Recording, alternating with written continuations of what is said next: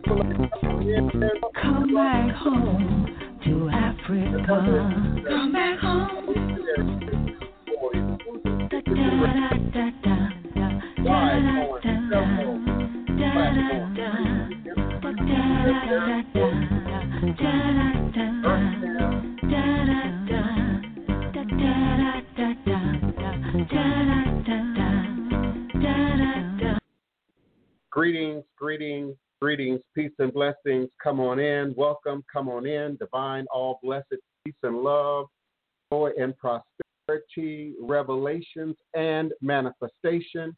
You are now sitting live again with the Divine Prince, Pan African spiritualist, practitioner, author, and advisor, Elagula Oloye Udu Obeya Bokur, sharing with you in all the spiritual, mystical, metaphysical, cosmic, evolutionary, revolutionary, healing, and holistic from a Pan African world spiritualist perspective. Understanding it all is truly and indeed a blessing. If you can just see beyond the veils, for it is all just an illusion and a test and one of the greatest divine mysteries of this life cycle. This is indeed a constant prayer, my mantra, affirmation, reverberation, reiteration, and it is my ever living reality. It is crucial, crucial to the very foundation of my understanding, my teaching, my walk, my work, my demonstration along this divine, all blessed life path and journey is how I, the divine prince, sense out of all that we're challenged with here in our daily existence on Mother, Father, Earth. And it is my personal place of power and understanding. The place from where I begin, the place where I realize and crystallize all my endeavors, understanding that I and I alone create and create divine destiny. And I and I alone create, co create my divine, all blessed reality. And so it is. Asheo, Ashe, oh, Asheo. Oh. I say that extra loud for those sitting in the back. I say it extra loud for those who didn't hear me when I said it the first few thousand times in the last 12 years. My reality is not shaped and created and recreated by the web. My reality is not shaped and recreated by what you might think or what you might believe or what you might understand. For indeed, I stand on the shoulders of my ancestors, mighty ancestors, powerful ancestors. For there's a scaffolding, a scaffolding hold up as we continue to move forward, move forward in the spirit of Wakaman, move forward in the spirit voodoo on this side of the water, to move spirit of maroonage. For indeed, there's no separation between this voodoo and maroonage. Maroonage and voodoo go hand in hand on this side of the waters, on this side of the ocean. To understand, that we know, the voodoo that we understand was birthed out of slavery, birthed out of white supremacy, was birthed out of out of racism, was birthed out of prejudice, bias, and bigotry. And that scaffolding, that scaffolding has also been held up by those who operate within the system. It's also held up by those who withhold the whip. It's also held up by master and master's overseers who still today stand as gatekeepers to what is black, gatekeepers to what is truth, gatekeepers to what is real, gatekeepers to who should be heard and who should not be heard. And so on this platform of revolution, it's where I have my foundations, where I have my standing, where I have my being, it's why I do what I do every day, it's why I bring what I bring every day. Give me if you're just now here. Give me if you're just now catching on. Forgive me if you're just finding out my name. Just because you don't know my name, don't mean that I'm nobody. just because you don't know who I am doesn't mean that I've not already established a foundation. I've already established inroads, already established a, a game plan for moving forward on. Otherwise, I wouldn't be. I wouldn't be here, and you wouldn't be here either. You wouldn't be here either. And I invite you to call me at 845-277-9143, 845-277-9143 your question, comment, opinions, requests, criticism, clapback, whatever it might be. But the power of the ancestors will not be negated. The, the power of the ancestors will not be overlooked. And, and they will no longer accept not only the shenanigans of white supremacy and racism, but they will also no longer accept the shucking and jiving and bucking that goes on in our own communities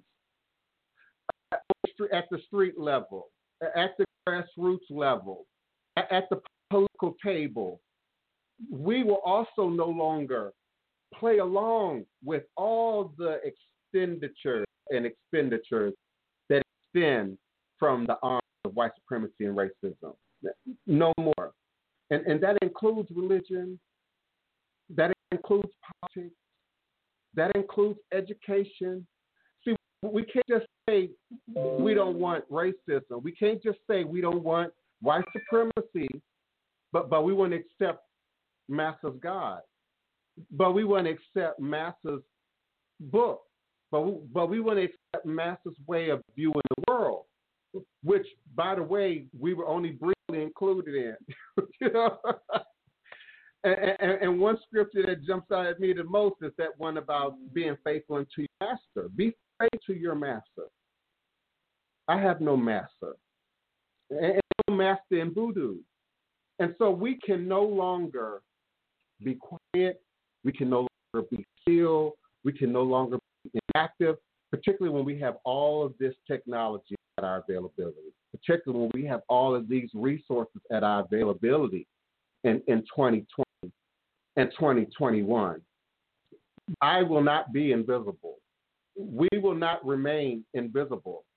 And any illusion, isolation is just that an illusion. I assure you, there's more of me than there are of you. I assure you, there are more people that are walking away from it than are walking towards it.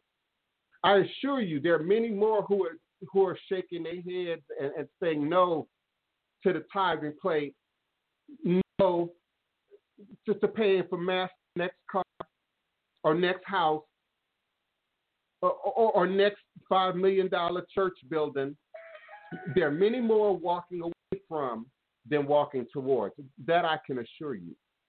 There are many more who are embracing ancestors today than were a year ago, 10 years ago, 20 years ago. Many more now have access to verification and documentation and certification by way of lineage, DNA, today than 20 years ago, than 40 years ago. Be clear, it's a new day. Be clear, it's a new day. It's a new day. And, and I don't care what side of the table you're sitting on. I don't care what side of the table you're attempting to shuffle the deck from. One of my strongest motto is I, I play the hand that I'm dealt. I play the hand that I'm dealt. So, so it doesn't matter which direction you come, voodoo's going to stand up in it. The ancestors are going to stand up in it. And we're going to continue to rise and we're going to continue to thrive and we're going to continue to grow and we're going to continue to move forward. Should be. I'm not one for playing the race card. I, I never have been. I am who I am as a black man, as an African man, as a black gay man in this America.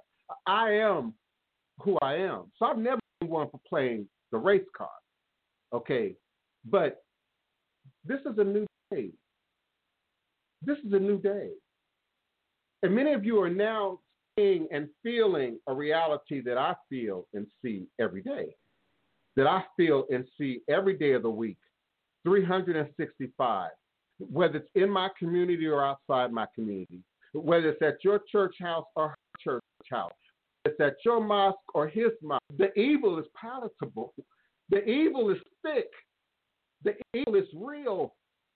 And, and, and y'all playing hoodoo doctor and conjure? Y'all playing There are much bigger battles to be fought.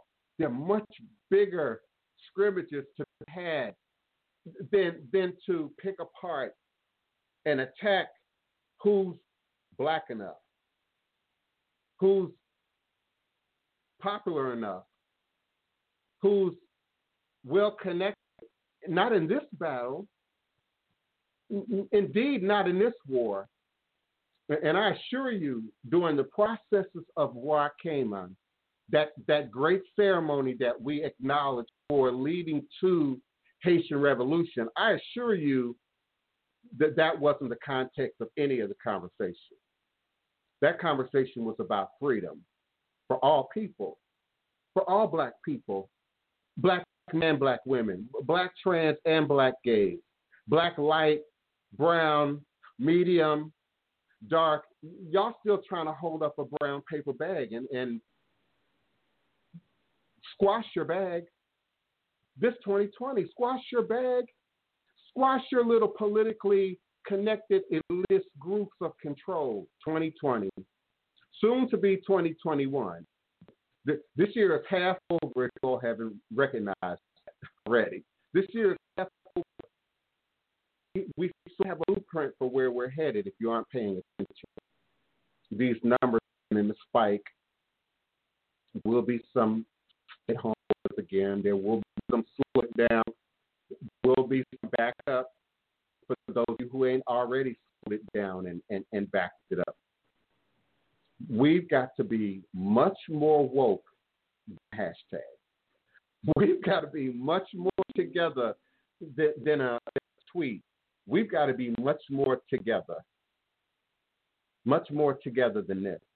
And I reaffirm hoodoo occultism. I reaffirm, beloved, what I said yesterday. If separation means that I would have to be housed in, locked in with the people who are demonstrating mental health issues today, who are demonstrating imbalance today, who are demonstrating uh, an inability to, to, to be moral and integritous today, I don't know what that world would look like. I, I just don't. I just don't really welcome you all on that. I welcome greater feedback uh, about that. Kiona, hoodoo occultism, what does that world look like for you? What does that world look like for you?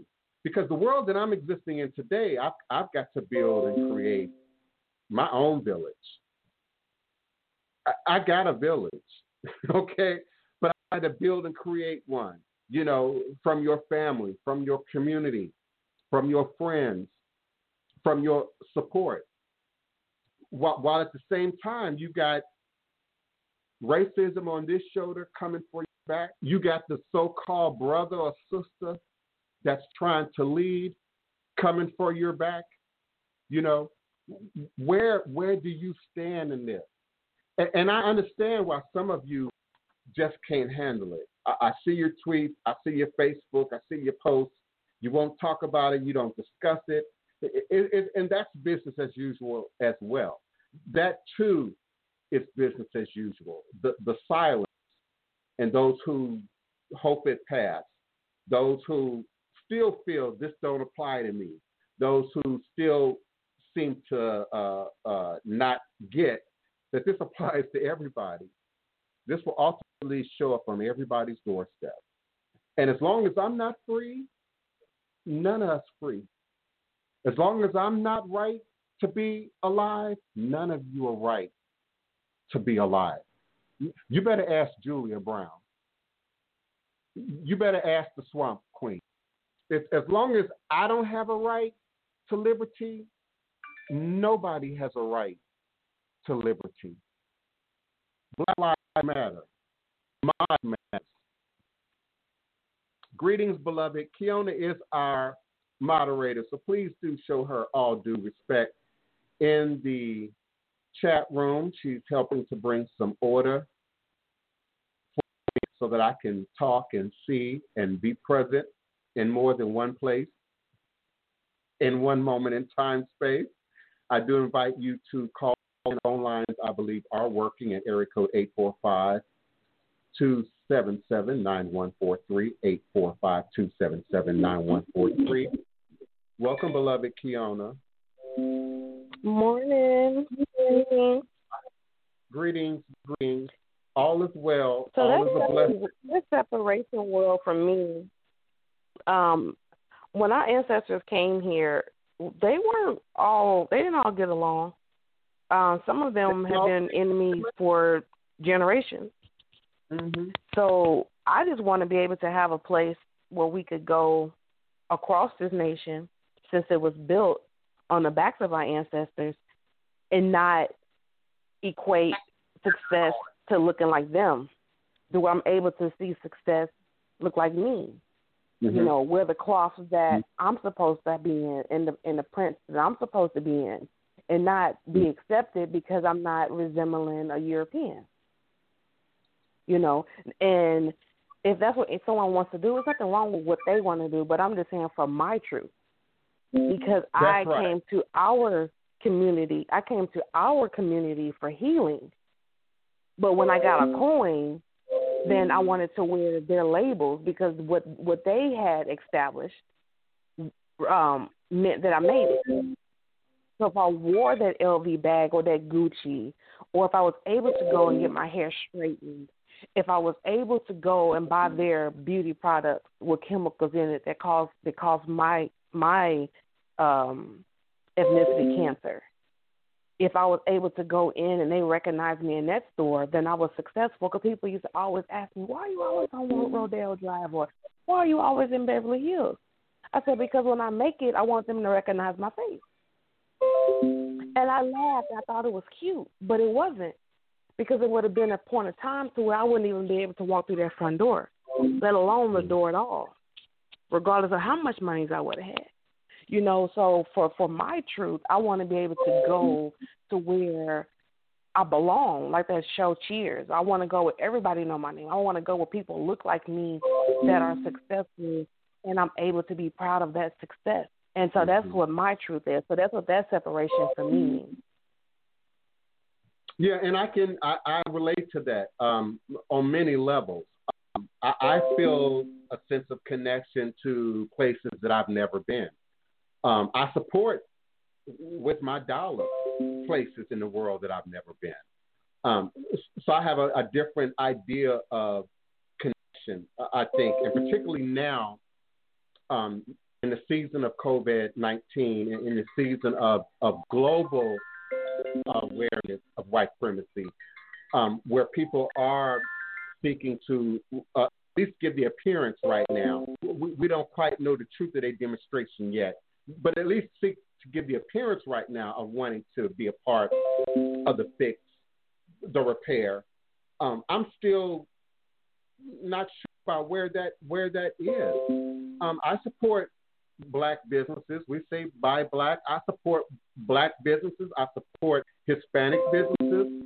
I su- support struggling businesses. Uh, but again, it, do I do that because I anticipate a, degree of reciprocity from them in the process, or do I do it because it's akin to who I am? Is it akin to my nature? Um, we hear often the complaint about, you know, well, if you support the black business, but you don't always get the same level of customer service. Um, I don't necessarily uh, agree with that argument. Um, we don't always get the same level of, of customer service in the Walmart, you know, or in the big box corporate businesses. But then you have the same people who will say, but I choose to shop at a particular brand name store uh, because our people ain't there. And food quality is going to be a little bit better. And I might be treated, you know, somewhat differently as opposed to visiting the store that's often in our in our community, in our neighborhood. Something I wanted to speak to that was up yesterday. Um, I think it was Neophyte Bokur talked about the Chinese store for the Chinese and the Arab store for the Arab. But but in the community I live in, um, the Chinese store is in the black neighborhood. The Arab store is always in the black neighborhood. And then they're often selling those food items, those uh, luxury items um, that are not always in our best interest. Those are the spot where you go to get your cigarettes, where you go to get your beer, you know, where you go to get your, your tobacco products, you know, where you go to get your sugar, you know, and, and your artificial colors and synthesized foods and, and, and all that kind of stuff.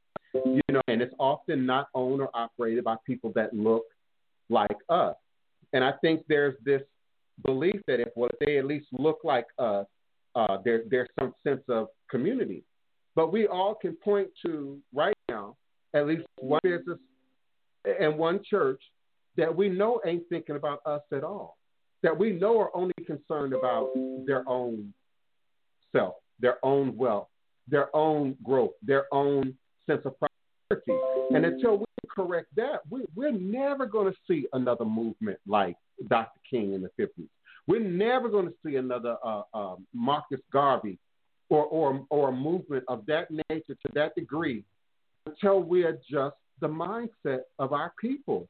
And as long as we have these these puppeteer gatekeepers that decide who's black or who's too black, in, in, in my case, who's too much, you know, in, in my case, you know, uh, who, who, who hasn't chosen one stereotype or, or over another until we remove those people out of position, I, I just don't have a whole lot of hope for any real change coming in terms of how white supremacy and racism is is enacted out on us and upon us and, and, and around us and within us every single day. I, I keep saying it until we can extract and remove and exercise the white supremacy from ourselves, there's there's no hope for us moving this forward, other than to create another layer of scaffolding for yet the next generation to have to pick up and, and, and try and figure out again from anew, often from anew. Um, that's true because we, that, but that is true because we went from not we went from the the black and I'm proud, we went from the militant, you know, um, being militant, and then we went to looking like them, talking like them, eating like them, acting like them, and then we get mad when we're rejected. You know, we, we get mm-hmm. mad when they come into our neighborhoods and they kill us. When the police were originally designed to be the slave patrol, the protect and serve the community came later. Mm-hmm. They were created. That badge never changed. Those points on that badge never changed. They were originally created to capture the property, which was our ancestors, but their property that they had insurance on. That if something were to happen, they would file a mm-hmm. claim like they did on a homeowner's policy or an auto policy, where they can get a hundred thousand dollars because their property is no longer. You know, and and and and I feel bad about it. I feel bad about it because I wanted so bad to to get money so that I could go and get a Celine bag for twenty five hundred, or I would go and and just look in the Louis Vuitton store and the most and I would just pick a bag and it was like, oh, you have expensive taste and that bag is forty two hundred dollars, or I would go into Hermes and sometimes stand at the door because I knew, you know, that they couldn't even show me a Birkin bag because you have to spend so many hundreds of thousands just to be able to get an invitation to purchase a ten thousand plus dollar bag. This is the lie that I told myself. So of course it's mental illness when you're not walking in your truth. Of course there's depression. Of course there's there's obesity when you're holding on to stuff that doesn't even serve you. So the healing has to start with within us. But again, I still want the separation to be that in our neighborhoods that is not owned by people who don't look like us. How are we going to go into their beauty supply stores? How are they going to service, service us when they don't even speak the language? It's hurry up and buy. Hurry up and buy. No. We need our own, and we have it, but we don't have it in in the amount that they have it in. Is my point. They're black-owned furniture stores. And listen, Kiona, I, I agree with you. Let me be clear. I, I just think that it's a process that has to start at the mind level first. You know, where, where, whether we actually have the cash or have the buildings or have the properties. And we know that we do. We know that there are people in our community who absolutely have the cash, who absolutely have resources, who absolutely could buy property if they so chose to do so. The problem is the mental capacity of our people to move beyond enslavement. And, and, and the system of enslavement that, that continues till this day, that, that recaptures either through politics, either through education, either through religion, that recaptures us back to massa, back to the plantation that, that realigns us in terms of what our position is. I like Fight Bokur's comment that we must use the scaffolding that we have. And, and see, that's my issue. We have scaffolding. We have a foundation on which to build from. We have elders, may they rest in own, as well as those who still live among us, who have laid down a foundation, who have laid down a scaffolding. But there's still that majority who's still following the system that Master has put in place. And, and this is about how we change the mindset. I listened to you name some stuff. Half of the stuff you just named, I ain't heard of. And the few that I have heard of, I've never even been in the store or ever even been close to some of those labels. Now, now I'm not suggesting a judgment. I'm suggesting that it's a mind state thing. It is absolutely. It definitely is. It definitely is because, like you know, how some people, like how our kind will go, we'll go and we, they, we've been known to spin up a lot. We've also been known to go into these stores and steal. You know, um, but some of these stores you go on Rodeo Drive, these high end stores, you have to make an appointment to go shopping. They have a receptionist waiting there once you pass you pass you know security through one door. When you go through the second door, there's a receptionist sitting there, very petite, and she has to look on the book or the or the computer to see that you have an appointment to be able to go on their showroom floor to buy their items. You know, and it feels it, it feels good. It felt good. It felt good, but it wasn't my truth. It wasn't my truth. And so, like you well, said, we're starting with the mindset. Even in Beverly Hills, white people do steal now. but you know they, steal, you know they, you know they steal millions. You know I ain't made it to that, but but you know, you know we'll get a couple of purses. They, yes, yes, see, yes, I, they I do. Beg, yes, I beg they to do. differ. I, I beg to differ. Um, that reminds me of the argument about them now removing cops. Uh, some of you, I'm sure, are aware that they're finally taking cops, you know, off television. I, I thought cops had been gone. I thought cops was gone when um, America's Most Wanted was canceled. I thought cops was canceled. But the idea, the notion um, that they film us more, why does it look like us more? Comment on the view. Why does it always look like it's us? Why does it always look like it's us going for the purse, going for the food stamp fraud, going for the Section 8 fraud? Why does it always look like it's us? And, and I beg to differ.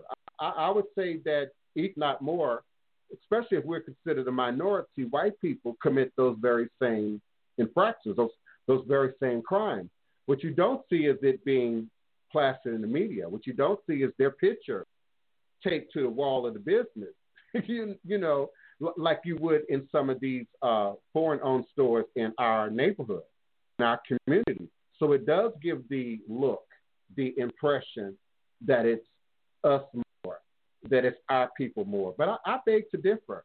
Um, just on a on a more lighter side, um, some of the worst case scenarios that I've heard have come from white people who who were sharing their truth, who were who were discussing things that they had done um, it just doesn't make it to the five o'clock news the way it does when it's the, the black face or the brown face or the foreign face, you know, the the the Arab face, you know, it, it just it look like we are always out to get, always out to do harm, and I think that's an extension of white supremacy and, and, and mental health aspect of that as it relates to white people um, th- there is a sense that we might attack at any moment, that we might burn down the place at any moment. Um, that fear has been real since the Haitian Revolution. That fear has been real since enslavement, that we might just lose it and just turn and, and, just, and just decide to just enact uh, a human level, uh, gut level justice.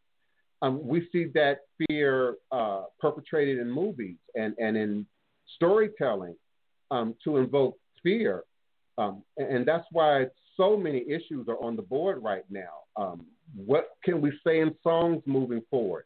What will be in movies uh, and, and, and in documentaries moving forward? What will be taught in, in the history classes and in the history books moving forward from this moment. And, and that's where I have concerns there. As a Labor Day Virgo, 11:33 p.m., Chicago, Illinois. Um, I'm very analytical, and so I have to look at the details. I have to look at what's going on outside our range uh, of view.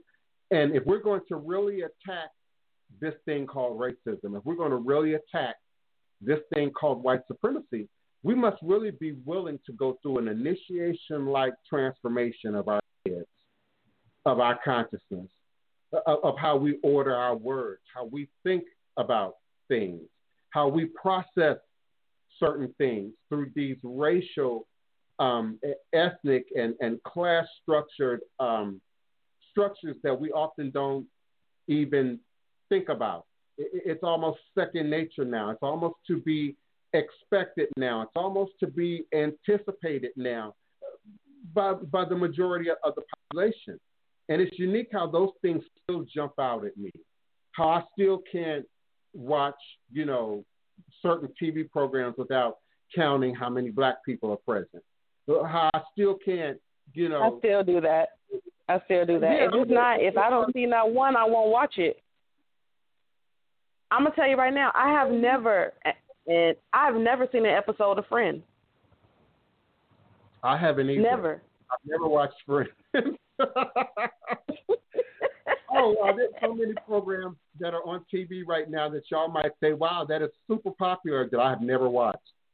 Never watched, and, and it does start from parenting. My mother only allowed us to absorb culture, education, what was positive, what she thought was useful. Now, my mom was the first college educated woman in her family. Okay, so she, she brought that to the table with her. But I, I always kind of remind my mom that she and my grandmother were really the first black revolutionaries that I knew before those words were even being used. We weren't using those words in the, in the 60s uh, for the most part.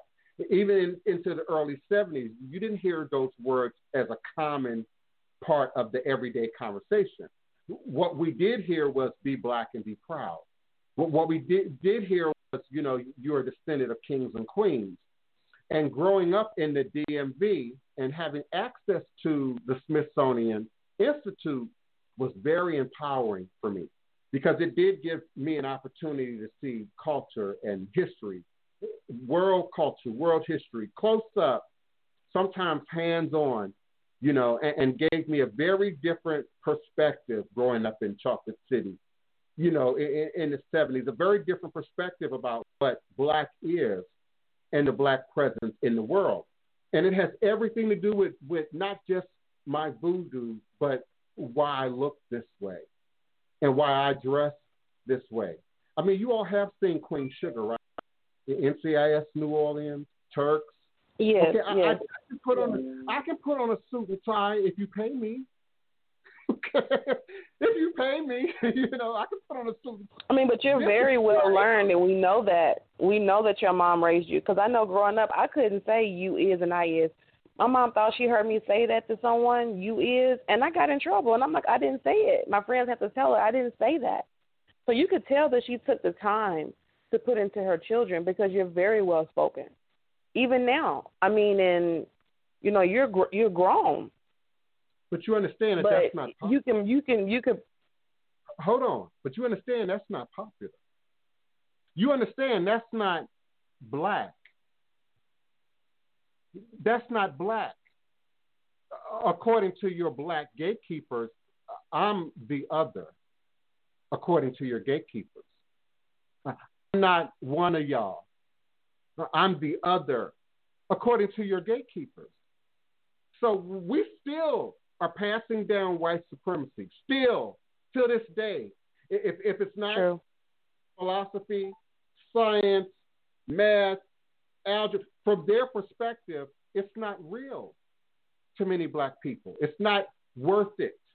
Oh, you might be doing that dread thing now, but you're going to grow out of that. Oh, oh, you all are doing that taboo thing right now, but you're going to regret that when you get 30 and when you get 40, and, and you're going to regret that you put all that African. You know, it's it's it's it, you, it might as well be white face.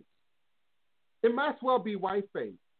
And these are the people who sit at these great organizations, who sit at these tables, who who decide what's going to happen with what, often in our community and and I have to pass through that gate before I can even deal with white supremacy. I got to pass through that gate, the, the the gate of being or not black enough, the, the gate of being light or light not light enough, the the, the gate of being nappy or not nappy enough. you know what I'm saying? So until we can nip racism at that root, there won't be any change and transformation. And that's why I operate in the realm of spirituality and religion, Kiona, because that's all about it. That's all about the heart. That's all about your soul. And if your soul is black, see, see, the racism is even in, is even in our language. If your soul is decayed, if your soul is putrid, I won't say black. If, if your soul is dirty and evil, then it doesn't matter to me what color your skin is. You're a tool of white supremacy. You're an extension of the devil. Or, am I wrong? No, you're not wrong because we have captured our own. We have captured our own. We have snitched on our own. We have turned our back on our own. You know, we have even with me you know, when I got fat, because I wasn't I wasn't fat my whole life. When I got fat, you know, um, because I used it as a shield. Um, I I was rejected by black men. You know, I I I didn't. I was hurt by black men, so I felt that if I got me a white man, that he would treat me better because he had a better credit score. That he that it was he he could I could go to the other side of a dealership where they gave you know free free soft drinks or they let you take the car off because they knew his credit was amazing. To me, it was a beautiful world, and it was a lie because they they they act worse. Because basically, you know, some of them, some of them treat you amazing, you know. But for me, the the the the poison that I fed myself, because love can come from from anywhere. But I'm saying that I had said that, oh, I'm rejected here because I didn't want to eat the proper diet. I didn't want to exercise and look like my my natural form. So because I'm rejected over here, then I'm going to look here because I know I'll be treated better. We we've always looked to the other side that it will be better than what we, than what we have.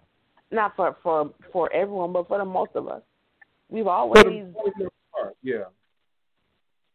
yeah, we, part. we've done that a lot for the most part, we've done that a lot, and it has to stop. Like I was um on a live yesterday on Instagram, and the guy says that he, you know, the when all the um all the major things happen and all the inventions happen with black people, because I don't use this word. Period. Now, on my personal life, not on the live, I don't use it and nobody can't even play and call me this on a good day. And I apologize if I seem too uptight, but I don't use you know the, the N word.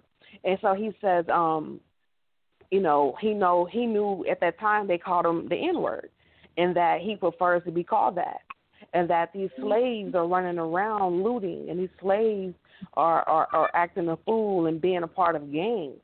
You know, he was like, "What African Americans? They weren't African Americans then. You know, they mm-hmm. were N words, and that's what he, you know, chooses to be identified as."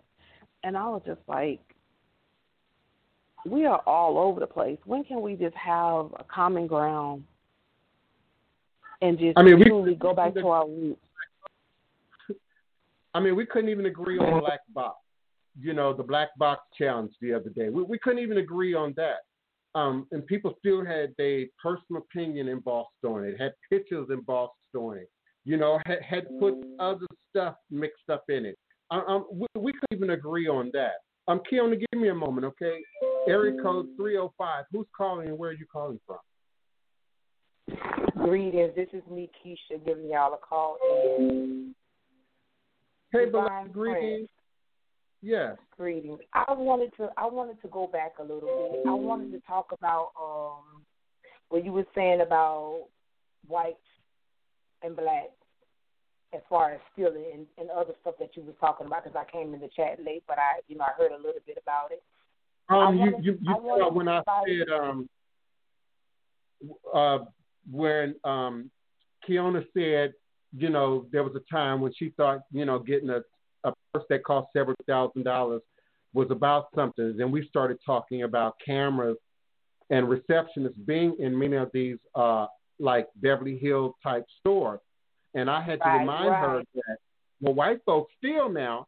Well, Right. they, they taught black folk how to steal. You know, if you ask me, you know, we learned that behavior from the controlling. Right. I want I want everybody in the chat as well as you. You remember that McDonald's incident where the um they said a black lady got burnt by the coffee? I know Yes. everybody heard about this. It wasn't a black lady. It was a white older lady. But in, in order to to convince people that it was true and real, they used a black lady. They used us for a lot of stuff, y'all. They used blacks for a lot of stuff. That was a white older lady, and all the older lady wanted McDonald's to do was to pay for pay for her um her doctor bills and stuff. But they they if you go back to that that that if you look up Google that blog about that, they used a black lady. In order to get the people to believe whatever they put in the paper or whatever they talk about, they always choose black. Okay. Another thing I wanted to bring up, Georgia. I read a topic and y'all can look this up too. They were talking about Georgia is uh they the they the highest rate of HIV AIDS or whatever. Don't y'all know they put in the paper and you have to watch those sneaky suckers. They put in the paper a blog that was like maybe two, three years old. They put that in the blog against by HIV AIDS in the paper. And I didn't look at the date until somebody said, Keisha, I my son said, Mama, look at the date. The date that's old, Mama. And they study bringing it up. But if you don't look at that date, you will be fooled and brainwashed. You hear me? That's Well, you- what they're doing now. Watch the dates, y'all. They be Yeah. lying. They use us. I'm from Florida, Miami. I'm the outskirts of Miami. Let me tell y'all something. They tell us black people are the, the main people that's on welfare and food stamps. Lies. White are the majority that's on welfare and food stamps. But they use us to make us look bad. That's all I'm saying. I'm sorry, y'all. My voice all jacked up, but I just had to get across and let y'all know. Don't be believing everything that they put out there. They always put us out there to convince people to believe the story. That's all I wanted to say, Divine Prince. Yeah, I, um, with you on I, I, I agree with you. I think you're bringing up some some really valid points. Um, first one, though, I think what goes all the way back to what we were saying about um, whoever holds the whip.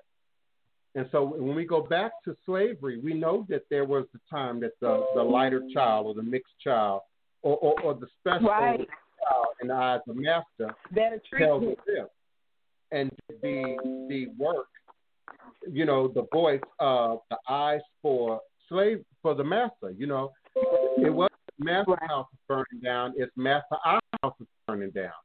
Um, it, it, you know, that sort of mentality. Um, and so we still see that same thing today, but but today they are often masked as black so-called leaders, and I and I compared that to um, COINTELPRO, COINTELPRO um, Right. program, Right. and the idea that you know I started saying it really back in 2005, um, that some loudest voices in social media that you know were Black Power, Black Revolution, burn the White House, you know, burn, you know, kill all the white people. That was never a black voice. It was always representative of COINTEL. Uh, I was reminded of that again last night in, in a tweet uh, with, from Chuck D, by the way, um, about Right. the using of um, anti-resistance and anti-resistance language is something that goes back to the Nazis. And we are now seeing it being used in social media platforms to sort of make white people look as if they're on board with our cause, as if they're on board with the ending of, of, of racism and, and, and white supremacy. And as I suggested yesterday, it's really another opportunity like some of our well established organizations, Urban League, NAACP, just to name two, for them to really in and control the direction and the movement of this of this movement uh, of this energy. Um, we say, can we have peace? But but they really mean, can we have silence? And, and particularly mm-hmm. if the mm-hmm. voice is mine or yours or Kiona's, you know, the, these black figureheads are not trying to represent your voice, are not trying to represent right. the black woman's voice, are not trying to represent the, the, the gay community within our black community's voice. They're only trying to represent an elite group of black men, would be kings right. that would then otherwise control every aspect of our lives. And and I'm not bound down for no new master. I'm just not. Mm-hmm. Of no color, of no ethnicity. I'm not bound down for no no new master. And, and, and the voodoo won't allow me to. The ancestors will not allow me to. That's right. I want to say something else, uh, uh, Divine Prince. We, I, you're right, but I also see the same thing in families. If you ain't red enough or pretty enough, uh, uh, you go that way. They don't want to too much mess with you. But if you got a little complexion on you and your hair look a little good, them the ones that they gave it to. And I've seen that in my family, and I'm not lying. That's y'all. right. Mm-hmm. That's my right. son was he had a my son looked like he was Spanish. I didn't even think that was my own child. I was like, that can't be my child. What the world? You know, and after you know the texture of his hair, everybody wanted him. My cousin but you understand that that's an extension of white supremacy. It's like crazy. But Nikki, you do understand that that's an extension of white supremacy. Right. If you got a little complexion on you in these families, I'm not saying all families, y'all, but I'm I'm talking about my family. You got a little complexion on you got a little money, you got a couple coins, mm-hmm. more than everybody, you the top. If you ain't got nothing, you sit over there, sit your ass over there because you ain't got shit. We gonna follow the one that got the most money. And it, it, it's so stupid. It's stupid. I grew up hearing if you, if you like, you all right. If you brown, we might be able to get down. But if you black, yeah. you got to get back. I, I grew up hearing that, hearing that. And, and, for, and for you who are confused, I'm a child of the late 60s. You know, uh, I, I started this show playing a speech from, um, oh my goodness, James Baldwin's speech from Berkeley in 1979. I was 13 when James Baldwin gave this speech in 1979. So I'm not talking about 100 years ago. I'm not talking about 200 years ago. And often when we hear civil rights, when we hear these issues being brought up, there is that segment of the populace that want to place them somehow as as relics of history, when this is really active in our communities right now as we speak. And, and that's, that's my concern about how do we now move on from this this moment in time space. It's real easy to reconstruct some laws, to re- resurrect the Voting Rights Act, for instance. It's, it's, it's real easy to do that with a stroke of the pen. Mm-hmm. But it would not be real easy to get in and do the work that has to take place with the individuals in this country, in this culture, in this world, who, who now have been tainted with this white supremacy, who, who've now been tainted with this. How then do we pull that back? You heard my mama say she's mm-hmm. giving up the power. At 78, she giving she giving up the power. Okay, mm-hmm. you know. So this this is a process that's constantly in motion, and, and some of us are a little bit. I don't even want to say further ahead than others, but but have a different sense of awareness at, at different stages in that. You know, and it might start with going natural. It, it might start with dreading your hair. It might start with wearing dashiki or, or wearing an arm. Um. But if the, if the mindset is not right. healed, it's not evolved, then it's just a look. It's just a trend. It's just a fad. And and and the and the and the would be gatekeepers to the black community are counting on that. Are counting on that. They're counting on your silence. They're counting on your fear. They're, counting on your inability to figure it out. So, so I got to call somebody, hire somebody to figure it out for me. They're they're counting on that. Uh, I'm experiencing that in a whole new way right now as I try and evolve mm-hmm. my ministry to the next level. And and and the support is only present where the money is. The support is only present where the money is. It ain't about buy right. black. It ain't about getting behind the right thing. It, it ain't about right. supporting what might grow and become something in, in right. my in my community for, for future generations. You know, it, it, comes down to white and black and green. Yeah. Who has the who has the dollar in, in that present moment in time space? But I, I want to add something to that. You know what I think is wrong with a lot of us as black people? Fear.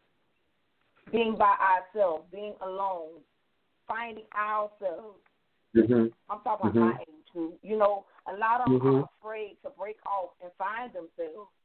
They always have to be accepted. You know what I'm saying? Or be with the group or be with the crowd. It ain't. Mm-hmm. I'm not at a point. I'm 40. I'm gonna be 45. It, and for five years after I lost my mom, it ain't been about the crowd. It ain't been about name brand. It ain't been about none of that. It's about finding who I am and where I want to be. Because I realize in five more years I'm going to be 50, and I don't want to be still doing the same thing instead of chasing, chasing, trying to keep up with the Joneses. I had to find myself. I even changed my appearance in so many ways. I would never put, you know, I would never really dye my whole head. I dyed my whole. I mean, I just started doing different stuff and my family now look at me like, "Are you losing your mind? What's wrong with you?" And I'm as far as the younger generation being on the spiritual side, I'm the only one. Everybody else still doing, you know, what they, the traditional way of going to church. I ain't with that no more. I don't see it. I don't see it that way no more. So you know, like I always say, you know, I'm, I'm the outcast, but it's okay. It's cool. You know, but fear. Had I had remained in the church, I, I would be dead today. I would be dead today had I remained in the church. The, the goal right. of the church was to kill me, to kill me, to kill my peers, to kill anybody like me, and, and, and to accept that funerary money when when you die. That that was generally speaking the plan, and and I have not seen much evolution from that the last 30 years. I, I haven't seen much change in that regard. I haven't seen much improvement in, in that in that regard. So until we can free ourselves, free ourselves, free our minds, free our heads. Um, I, you, you mentioned, you know, that fear of being alone. That's something I never had because, you know, I was forced out on the street at a young age. I, I don't fear right. being alone. I didn't fear being isolated during quarantine.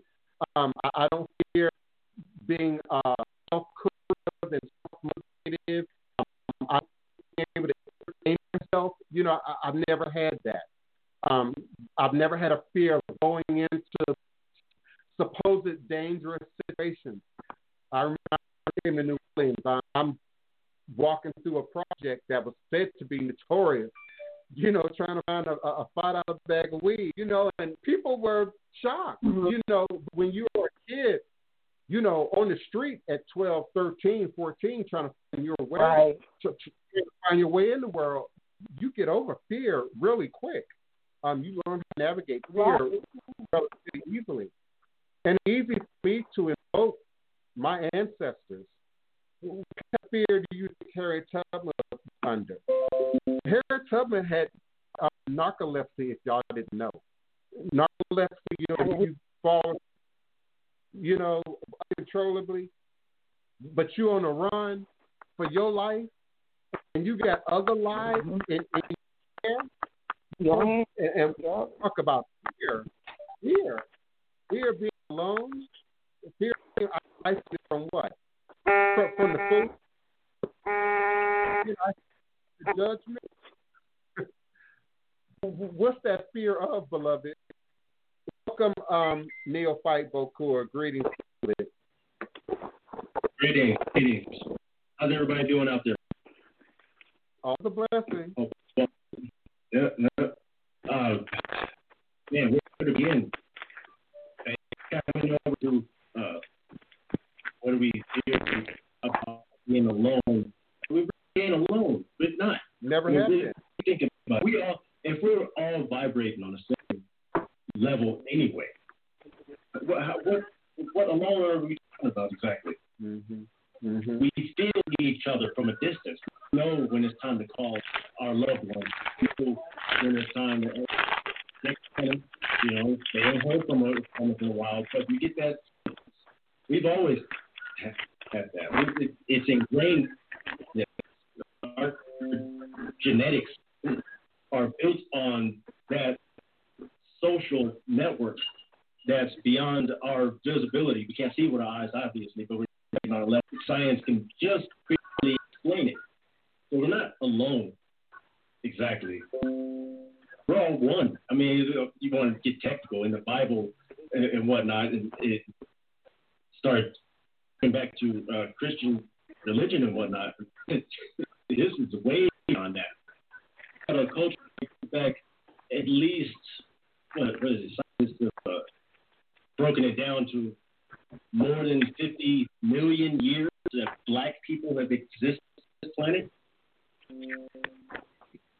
I think we, I, I think we, we're doing just fine without the religion that, that's been kind of thrown on us. Yeah, I agree. And and I Agree. mean, you know, Yeah. I heard you say black people, but are, are, are we dating humanity?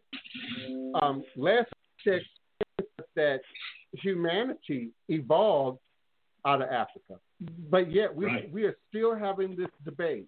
Yet we're still having this discussion. You know, in, in 2021. Um, I thank God for my mom. I really do.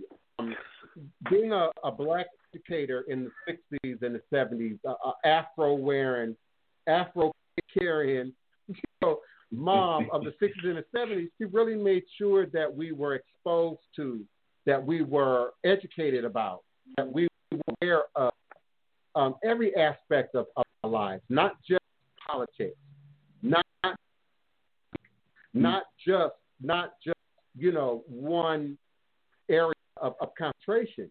And I, I like that timeline that I think it was uh, Kiona painted earlier in the call. You know, we look at follow fashion, follow the label, follow the interest, Right. if you will, Right. of, of the young people and what's presented to them. I, I, I grew up in the Globetrotter generation. You know, and the Globetrotters was hot, and they were traveling from town to town, place to place. Of course, there were other acts that were that were on the move at that time. You know, the Pointer Sisters and James Brown and and, and other mm-hmm. Franklin. You know, that really kept that. But it was the it was the day. You know, I grew up in D.C. in the 70s. It, it was Chocolate City during a time when that was the trend. That was the fad. But as Kiona painted, then came them materialistic cities, and and everything went to Mhm. pot after then. It wasn't no more family reunions after that. It wasn't no more picnic Right. gatherings after that. It wasn't no real block parties after that. You know, we were too busy trying to pay those bills, and I think that's by Right. design. All by design. In the bills, keeping the heat on, keeping the AC on, and, and keeping up, like Yona said, with the Joneses, making sure your car was up to date. you know, All right. Yep. make, Yeah, we got to realize that really clearly. We are the taste makers. Everything that is popular, everything that is cool, Mhm. to say the least, comes from our creative minds. Our collective creative minds have basically been at the foundation of everything that people deem to be cool, period. Air conditioning, there was a black man involved in that. If it was peanut butter, a black man was involved in that. It doesn't matter what it is that you're looking at. It's not just black America either. Black America had a really big uh, uh, con- contribution to the world we live in. The, get out of world. Look what's coming out of today. The Tuareg are just now really kind of getting on the fact that they've been playing guitars in the desert for the last for the last 30 years. So there's blues in the desert that was inspired by Jimi Hendrix. Is anybody thinking about any of this? Not even a clue. Well, I am. I, I've talked about it on my show. Yeah, you are. but but what I'm saying is, it, it, we gotta keep pushing that out there, and keep remembering and reminding ourselves that we are makers. So if you want something to change, all we got to do is start into it, put our collective creativity into it, get up. Yeah, you're breaking up a little bit.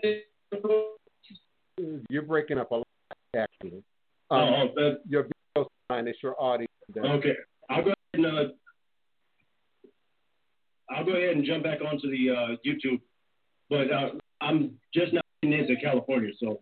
Okay, well, we appreciate your yeah. contribution. Drive safe. Thank you. So I, I remember when that Material 80s uh, really kicked in good. I, that would have been the the last remaining years of my being in school, uh, high school, and in the early 80s. And things haven't been the same. Um, a moment, a shot, screenshot in time would have been during the Rodney King. And you've heard me mention that before. Um, being there, being on the street, being at the Parker Center, being on the front lines of what we believed at that time was going to be a movement that was bring about some change, that was going to bring about some uh, gravity. Um, and, and, and having that sort of fall flat, you know, eight, nine days in as the tanks rolled into our city. The National Guard uh, came in to sort of reestablish uh, some degree of, of order in, in Los Angeles. I also saw that hope, that energy die again, go to sleep again. Yes, great politicians were birthed from that. Great leaders in our community were from that. This grew out of that supposed uh, racial uh, uprising. But uh, again, we're still now refighting, rebattling, recoming at the same thing that we've been coming at now for, for centuries. And if there's going to be change, it has to come within us. It has to. It has to. We can longer wait for it to happen. We can no longer wait for it to be gifted to us or given to us, alone to us, or, or shared with us. This is something we have to make and create for ourselves right now in this most present moment in time. And, and, and I'm not you know, preaching something that I don't do. I'm not teaching something that I myself don't live in each and every day. You heard me say yesterday, contingent on my community, if it was contingent on black people, I would be starving. I would be homeless. If it was contingent on any segment of humanity, you know, for my survival, for, for my livelihood, um, there would be no livelihood. There would be no survival. And so, as gods, as goddesses, as spirits that inhabits this clay, we must we must create and recreate a reality for ourselves and for each other that provides a sense of security, that provides a sense of safety, that provides a sense of, of economic uh, uh, well. See that happening now via e-commerce. We see that happening now via PayPal and, and the internet.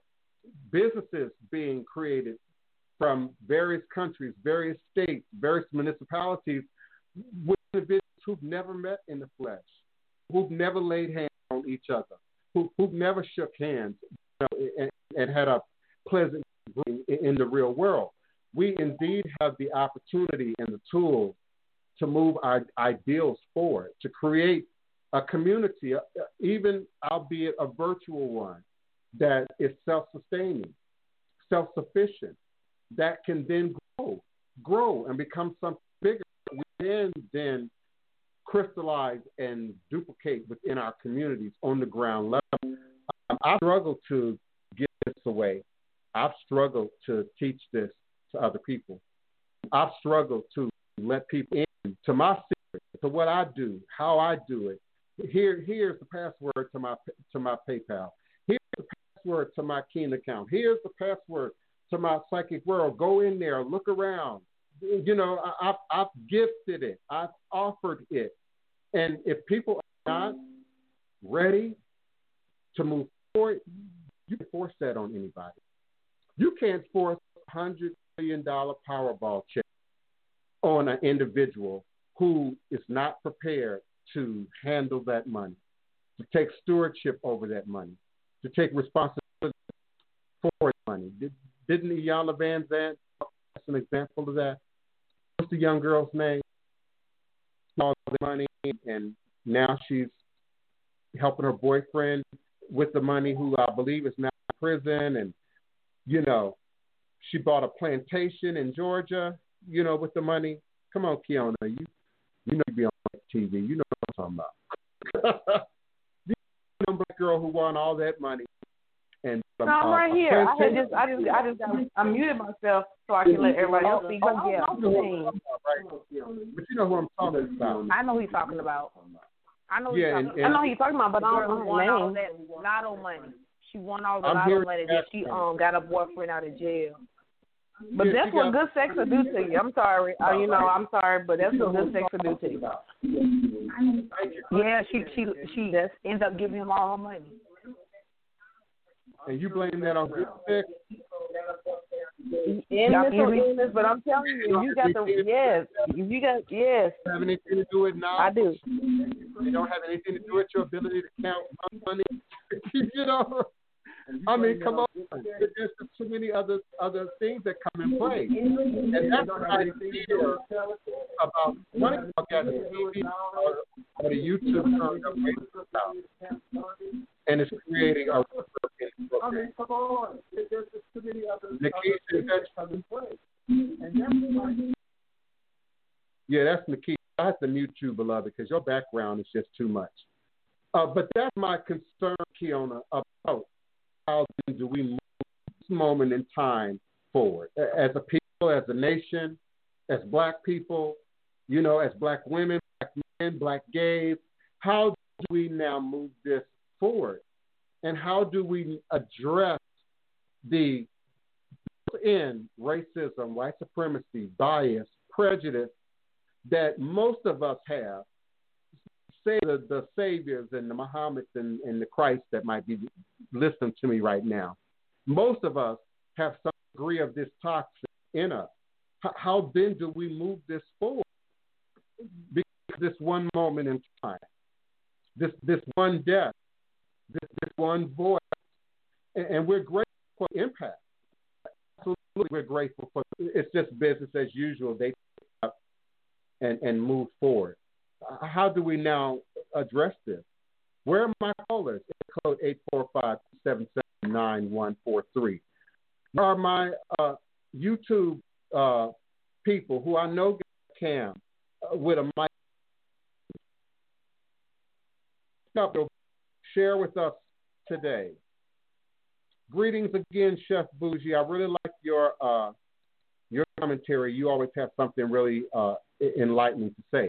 But but see, that's He why I need does. He the should call in sometime because the thing is, people don't realize this is a live broadcast. So when this show, Yeah, when people listen back to oh. this show, they're not reading the live comments. They're listening. Everyone has valid points. They should call in or join the video. Yeah, I need you to speak to Okay. that. Uh, I I get I get okay separation, but I also experienced separation. Think when you look at any uh, black community, um, and maybe not necessarily in urban centers, because you know it's real easy for us to say, but we don't own the stores there, we don't own the buildings there, etc. Some of us got folks in the country now. Some of us got folks in Mississippi, got folks in Georgia, got folks in Alabama. Uh, we have a feeling uh, akin to what a self-governed environment might look like. We're, we're experiencing a pandemic right now. Many have been locked in now for three months, four months. And, and how well are you handling that? How well are you handling that? The, the domestic violence rate is through the roof. The suicide rate is through the roof. The addiction and overdose rate is through the roof. How do we create separated community, this separated society, this, this separated reality without addressing these issues? And, and, and Chef Bougie, please call in. I need your opinion on that. I need to hear your voice Please on do, but I think it first starts with our with this conversation. I need some clarity. I think I want him to call in because he has some valid points, but I think it starts with We're this conversation. each other. Let- Let's keep it real. Yep. We're arming ourselves against each other. We're not arming ourselves against the police. We're not arming ourselves against the government. We're arming ourselves against each other. Each other. And, and who's going to be the marshal? Who's going to be the chief of police? Who's going to govern uh, uh, law? You know, when we look at indigenous cultures, and there are a few that still exist today, like the Sands people in South Africa, for instance, you know, who who we say are self-governing, don't have a lot of the material stuff that we have in the West. To some degree, don't have a great deal of knowledge about the stuff that we have in the West. But how do they self-govern? How do they handle their own thieves and and, and possible killers? But, but but when we look at the numbers, they don't have thieves like that. They don't killers like that. They don't have child molesters like that. So the, we're still trying to apply. Oh, uh, who don't uh, have child molesters like that? When you look at these indigenous cultures, like Sans people, you know. Oh yeah, and- that's and- true. and- that's true. I thought you were talking about the other people. you know, Yeah, in. South Africa and in Brazil, you know, there's still there's still an ethnic group in Brazil that's only been filmed above in the Amazon for, from a helicopter and a camera, who've never made contact with humanity. They don't have computers, phones, power, you know, plumbing. They, they don't have none of that. And so we try and compare what a self-governing society would look like. Is, is what I'm saying. And when we look at those cultures, they don't have rapists. They don't have murderers to speak of. They don't because they married them. They married them little girls at eight and nine years old. Now we got to have a limit on that. Because some Okay, of them African uh, traditions, these little babies are pregnant at thirteen. But ain't you being but ain't you being white supremacist right now? Ain't you? Come on An now. eight or nine year old being pregnant. Yeah, we know. Okay, we know that, okay, that's the problem. Uh, um, female genital mutilation. That's the problem. Uh, killing, killing a baby who's born. Um, how is the baby typically born? Head first? Yes. No, no, no. That's that's not it. That's not not it. There's a, there's an ethnic group, few of them in East Africa. I know what it is. If the baby is born with teeth at the bottom, I mean at the top, before their bottom teeth come in, they kill those babies. Those babies are seen as as taboo. Those babies are seen as bringing iku, bringing death, bringing a negative spirit into the realm of the living. So we can easily pull out, you know, these little cultural nuances that don't fit into a Western mindset of what the world should look like. So that's what I meant when I said, but ain't that just a little bit white supremacist? You know, yeah, I don't agree with marrying off eight nine year old girls. I don't necessarily agree 14, 15, 16, 17, 18, 19, 20 year old girls marrying. I don't. Th- I like the the Zulus, not the Zulus, uh, the Maasai. I, I don't think anybody's mature enough to handle marriage until 30, 35. If if it was my world, but but when we start picking what's humane and what's not, what's civilized and what's not, from our Western perspective, I, I call that white supremacy, Kiona. I might just And I and I could be called to the carpet on that because when you bring it from that perspective, then I can see exactly what you're saying because it's a prejudice, you know. Because I'm I'm used to living in this culture. Look at West Virginia. Okay, let's bring in this culture. Virginia. West Virginia. Mormons. They, they married them at nine, ten, and get multiple wives. right here in this country of America, USA. How, how come they ain't been bombed, bombed like Move was? How come they not running for their lives like Ramona Africa still running for her? That's white supremacy. And see, we can we can find something negative in everybody's culture and everybody's tradition, but but don't let us be the ones that say, "Oh, Africa, they're an eight year old. Oh, Africa, they're doing female." We can't. Then we're mirroring white missionaries who came in and said, "All of this is a bunch of heathenism. All of y'all going to hell. So we're going to enslave you to save your life. We, we're going to enslave you to save your life and, and kill off the ones that we, we can't enslave and bring you to this new world. You a professor who believed that, by the way, who, who, who mm-hmm. had the audacity to bring that up in the middle of a class with me sitting in the room. And so you know that did not go well.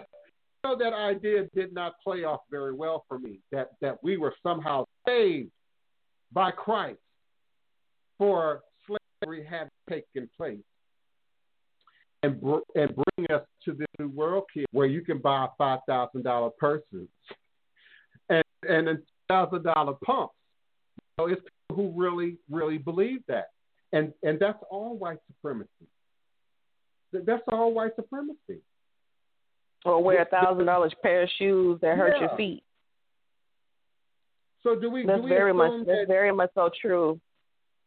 Do we automatically assume that white people who live in a rural area are hick, are backwoods? Do we automatically assume that? Yeah. Well, I grew up believing that they was the worst kind of people in the world. That's what that's what we were taught. Like our great grandparents told us, and it's been in our family. You know, they they always said that you know you have different classes of people, and they said that white you know white trash was the worst kind of people in the world, and I and I and and that's how I, I grew up believing it. So when I see, you know, with that prejudice in my mind, I'm like, oh, here we go. But that's white supremacy too. You know, from looking at it from your perspective, because I'm no better than them, because I'm still looking at them, you know, being prejudiced, being judgmental. You you understand there are cities bigger than New York City in Africa. Many of them, not just one or two. So we, we still, if you still have, and I don't mean you, Kiona, I mean just anyone listening, if you still have Tarzan as your frame of reference for what is going on in Africa, that's white supremacy. That's white supremacy.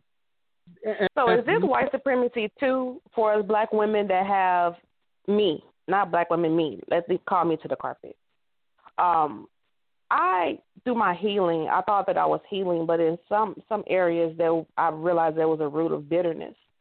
I was watching this uh, girl on uh, uh, Instagram yesterday, and she she specializes in credit, and so she has her you know nice built home in Georgia. She's doing her thing. I was you know support her, and so she said, oh, she heard the garage. She said, oh, my husband's coming home, and she got up with the camera in her hand, her phone camera, and she struck across the room, she said, I have to run his bath water. And I said, Hell no. I'm not going to get up and run no man's bath water. And I thought about it. Whoa. How did her getting that running bath water for her husband cause an issue for you? What is it that's inside of you through your rejection, through your whatever, that you felt some type of way because of what she was doing with her husband? And I feel like that has been passed down through generations as well. That we feel abandoned. We feel that the black man is not going to stay.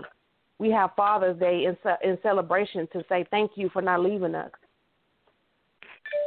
You know, thank you for not leaving this plantation to go to the next plantation, and that's a huge issue for me. Mm-hmm. So I didn't have a child out of wedlock because I didn't want it to be two unwanted people that I didn't want to be with a man and and get pregnant by him because I figured he was going to leave me alone. And I feel like that comes from the plantation too. It right. does, and and and, and yes, right. Keisha, we can hear you. Um, it, it does. I also think that you're introducing. Give me a second, Keisha. I also think that you're introducing a whole nother topic into the conversation without saying it directly. And that is these movements that are often put in place to compete with civil rights or the or the needs of black people. So when we look at feminism, when we look at the gay rights movement, when we look at these various uh, movements, the family, uh, the, the, what is religious right, and, and the whole family faith system movement, all these various movements that often are propped up to either be direct composition, competition to, to our our needs, our desires, our goals, or, or at least to create a distraction to, uh, uh, arguing point for. I remember in the early days of, of uh, Blog Talk that was a, a popular topic, feminism, and, and what does that mean to the black woman and to the family, and, and, and the idea of somehow this position of submission behind the pen, which is not African, by the way. You know, the, the, the women led household in Africa and have responsibility for um, her household in, a more indigenous and African based context. So I, I think you didn't use those words, but but it's there. It's there, and and this need to it's there because with the masculine energy, when you have masculine energy, somebody's background, but with the masculine energy, you know, masculine women that that possess masculine energy, we normally lose on this side of the map. You know, and men want the feminine energy. Uh, Chef, Chef, Chef Bougie is on the line holding on. Uh, I think his hand is raised on Eric code eight five six. But they want the 856. feminine energy. Uh huh. Come on, Chef Bougie. Hi, how are you? All is a Can you hear blessing. me okay? Yes, thank you so much for Oh. calling in. We appreciate it. Yeah, I I have a I have a New Jersey number, but I, I live in Philadelphia. Um, when I say separation, I'm talking about the fact that I, I see that we have to stop worrying or being concerned about what white people feel we should be doing. Mm-hmm. Their acceptance is not what I'm looking for. Mm-hmm. We have to accept who we are and be with, and be happy with the things that we do, because we've we've already seen that they're not our moral leaders, so we can't follow behind them and what they think we should be doing. That's why we're in the position we are now. Now, now, can I ask you a If question? we- can, can, Yes. can, can the Muslim and the Rastas and the church folk and and the ATR folk and the Voodoo folk, can we all do that together? Yes, we can. If if listen, I am I'm a product of of the Nation of Islam. I, I was, I've been in the Nation of Islam since I was two years old. My parents were Muslim, and when you find somebody that wants to judge you, see, we don't judge anybody. The bottom line is, we're first. We're first, and we're all black, and we're all in the same condition. The bottom line is, if a cop knocks you upside the head, he's not hitting you upside the head because you're gay or this, that, and the other. He's doing it because you're black. And none of us are perfect.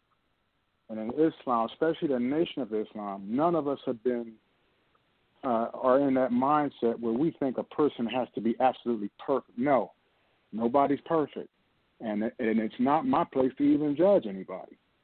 All I know is you're black, I'm black. every day. Let's run together. That's Well, all Chef we know. Bougie, That's that's and and, I- I and if you find the- somebody that's got that, if you find somebody that's got that mentality, they got something else going on. Mm-hmm. Yeah, I, I found that to be true. Um, I sat under Farrakhan in Mosque Maryam for many years and heard him say those very words.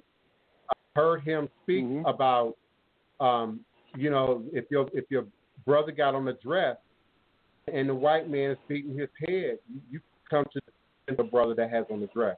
So I, I've heard Farrakhan That's say right. those very. Where I'm not seeing that is at the street level.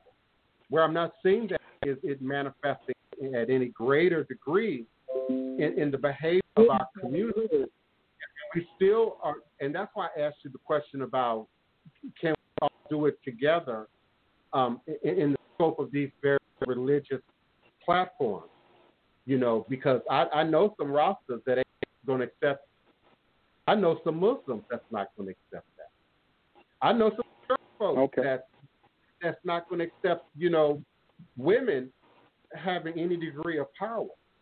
So, so how do we then move forward? How do we then move past that in, in- in order to create this, this separated shared space um, that, that you that you dream of? That you how do how do we make that happen? Well, one And thing what- as as being a follower, being a follower of, of the Nation of Islam, if you studied Elijah Muhammad carefully, his But- next step was You ATR. know all that.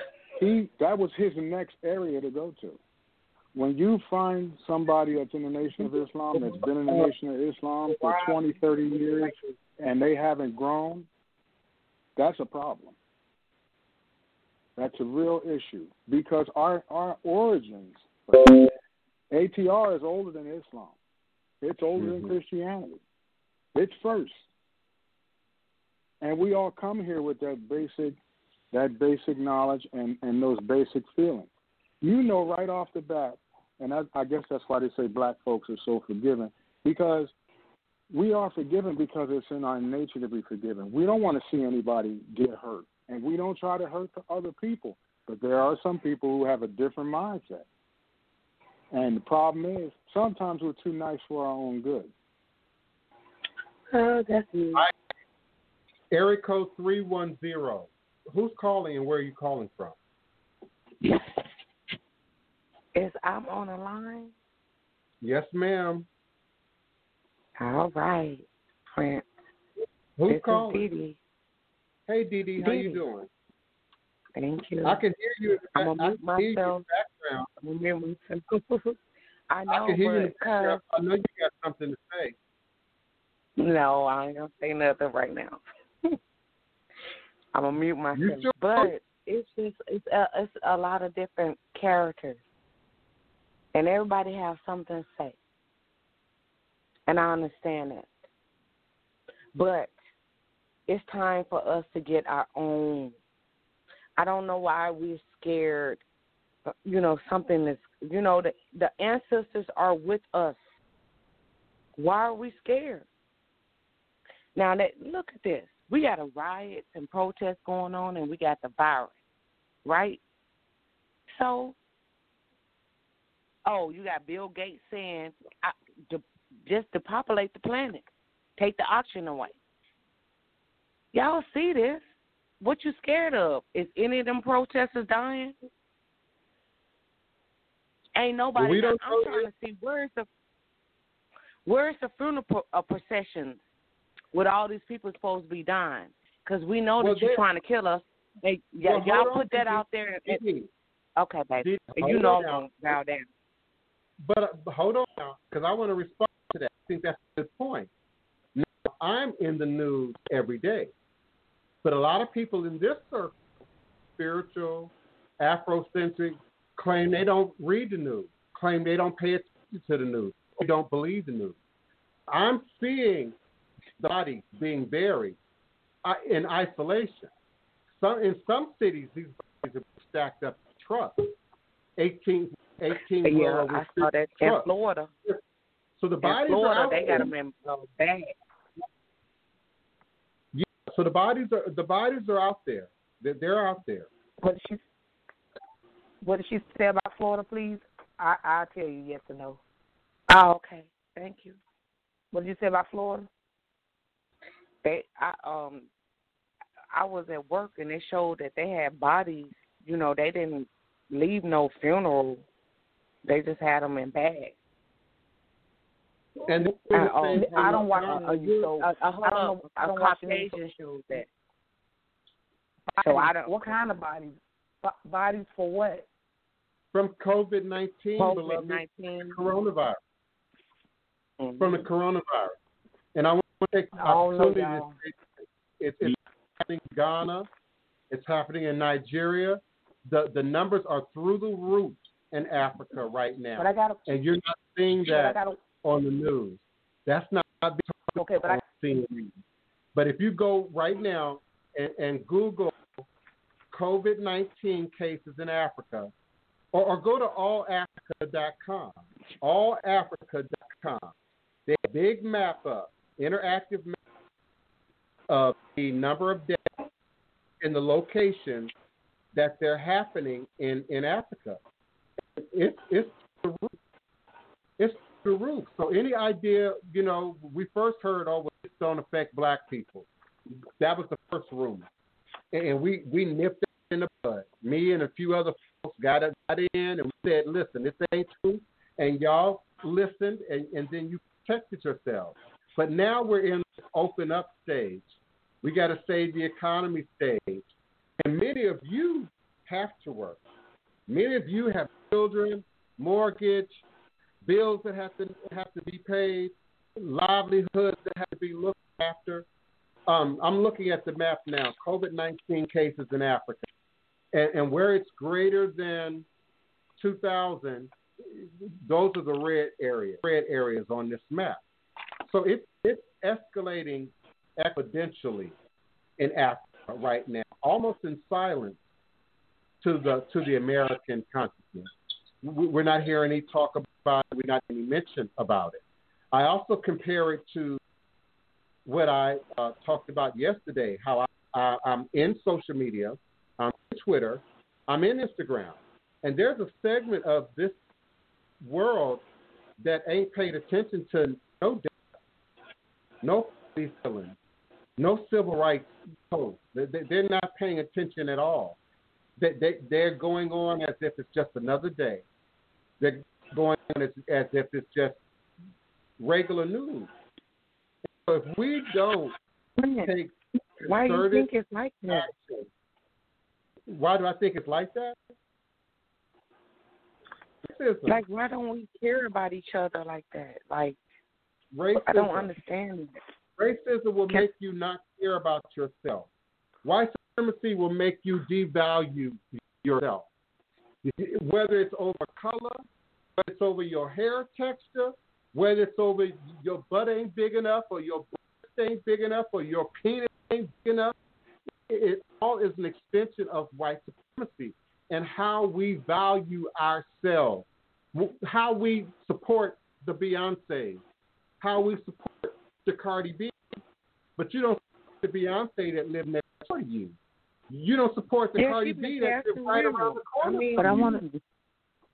I, I want to say something. She something. been passed around to different dudes. I mean, her husband know that. I, I want to say Yeah, something you before y'all take a little further. What happened to Go ahead. coronavirus when all these uh riots? started? What Keisha being messy now. What happened to coronavirus when all these riots start? So the the, the coronavirus gone, huh?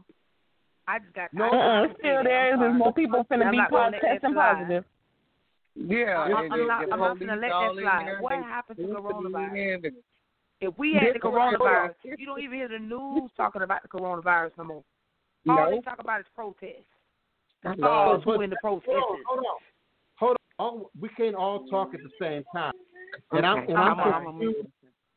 Hold on, and I'm confused about who's talking. So I need y'all to turn your, me, your YouTube down. Okay, Nikisha, the virus is still out there. Huh? Me and Keon I know, both but I'm, but I'm talking about the news. I'm talking about the news. They don't even talk about the coronavirus. you, All they want to talk listen- about is the the the, the uh, march. The, I mean the uh, It's- the thing. The that's uh, the the rally. That's all they want to talk about. That's the American news. That's the American news. And so you have to, and, and, and as you are doing, you have to question why. Look at your president. Your president Right. don't want to acknowledge the, the protest. Your president will not acknowledge civil rights. Your president will not acknowledge. So, so just like we're we're accusing our, our, our black leaders of sort of being the middleman, so the media is, is too sometimes the middleman. So they're focusing now where the government interest would have them focus, and that's away from the virus.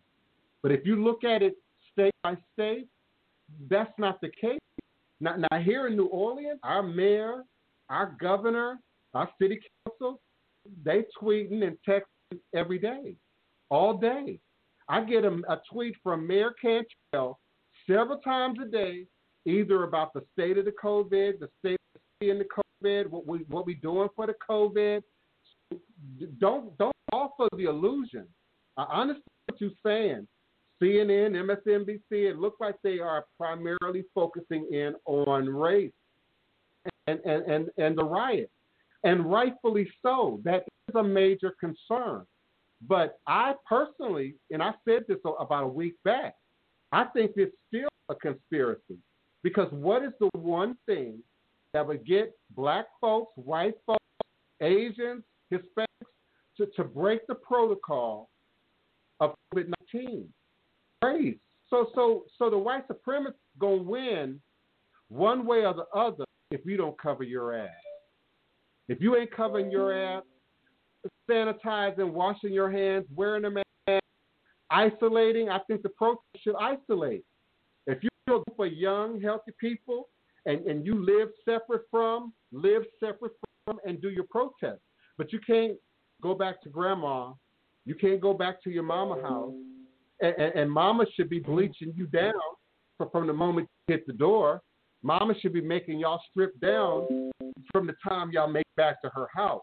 You know, we have to take extra precautions, just like uh, the boys, the bus boycott. Uh, uh, that was in Montgomery, right? The bus boycott. They had to Mm-hmm. plan for that, so they had to plan to to do before there was an Uber. They had to plan for carpooling before there was carpooling. Plan for how we gonna get, you know, our kids to school, our mothers and fathers to work, and back home every day without the bus system. And they and they agreed and they came together. And that's why I agree with Chef Bougie. We can absolutely agree first our heads just not play the game anymore. So you can judge me if you want to. I do. I, I'm going to something very specific. They are.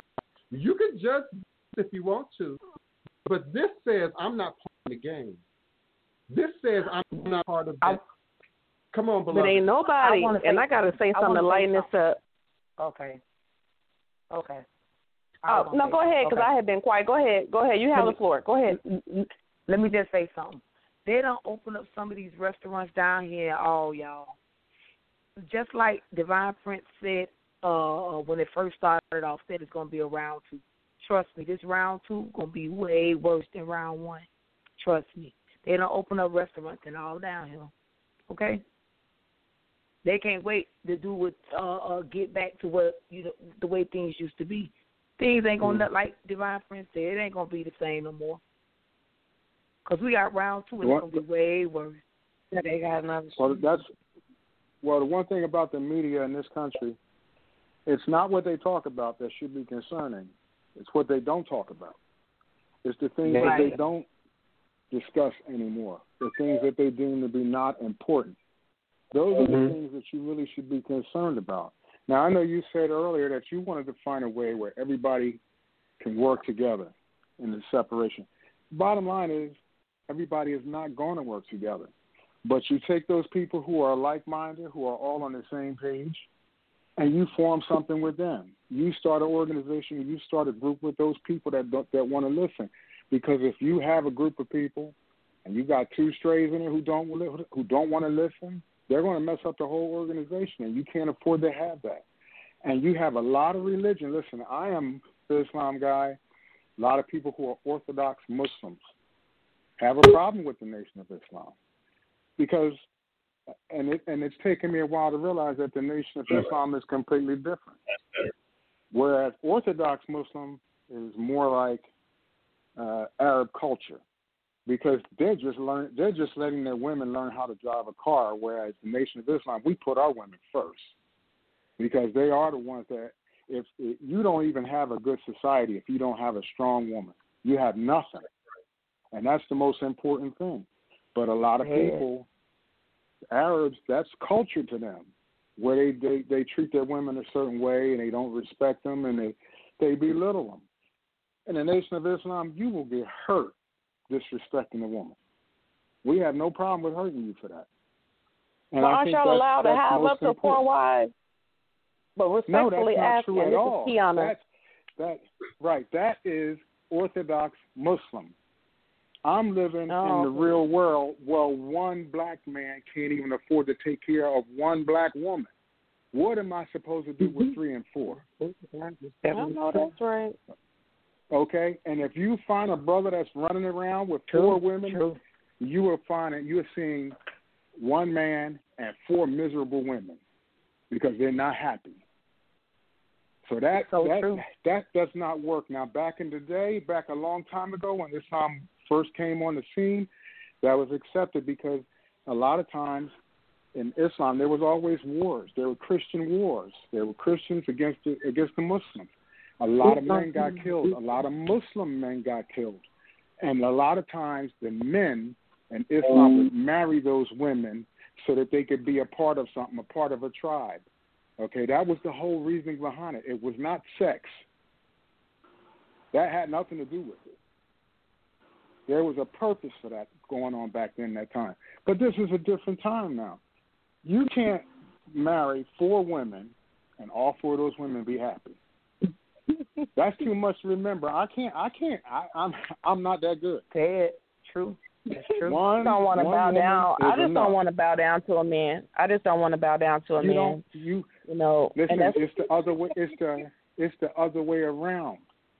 If you no, I come from a Christian background, and you know, we were taught in Uh-huh. Christianity that we're supposed to submit to the man, and you know, in some houses, not all, you know, the man eats first before everybody, even the children, and and I didn't grow up in my household wasn't necessarily like that, but in my family and and you know the other influences it was, and you being in church and you got the wife sitting there, and you know she's in there with eleven children and they looking like the black family on a little house on the prairie, and that was what you was supposed to be aiming for. And I never wanted that. Mhm. I just didn't want that. You know, I didn't want to. I. I, I Whew. Well, that's that's not Oh, a strong Lord. family. When you find a situation but that's that's like how we were raised, though. In the church. for really good reason. There's there's a lot of Christian things that, that background, were too. wrong. Yeah, well, you know one thing. Let me tell you something. I, as a Check, young check. man going to elementary school, I had problems every day with Christians because when lunchtime came, I didn't eat the pork on my ham and cheese sandwich. I'm sorry, y'all. That was Neil part of the fight. Bokor is on video, and he's trying to join us. Cause y'all, can y'all hear him? Yeah, we can hear little him. Neil He's. I Fibo- heard him a little bit. I heard- the loudest. Oh, he was trying to jump. He's trying to join in with us. Yeah, sorry about that.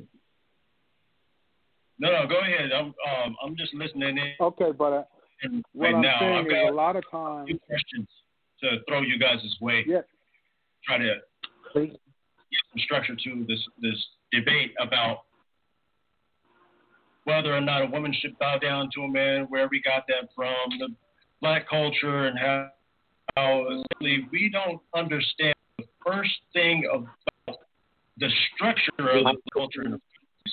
So we're and we're applying the plantation rules to African spirituality. That, in my is where we need to start. Yeah, I agree. Uh, I think in a word, uh, when when Keon and I were talking, I, I said that's white supremacy. In, in a word, that that that's what I was suggesting. That we cannot, um, greetings, Mark. We cannot um, come at this new way of, of doing things. We can't go back to an old way of doing things with this present mindset that we have right now. In this. And if we don't heal that, And there's no moving forward. Could y'all give me a second? Greetings, Mom. Your mic is open.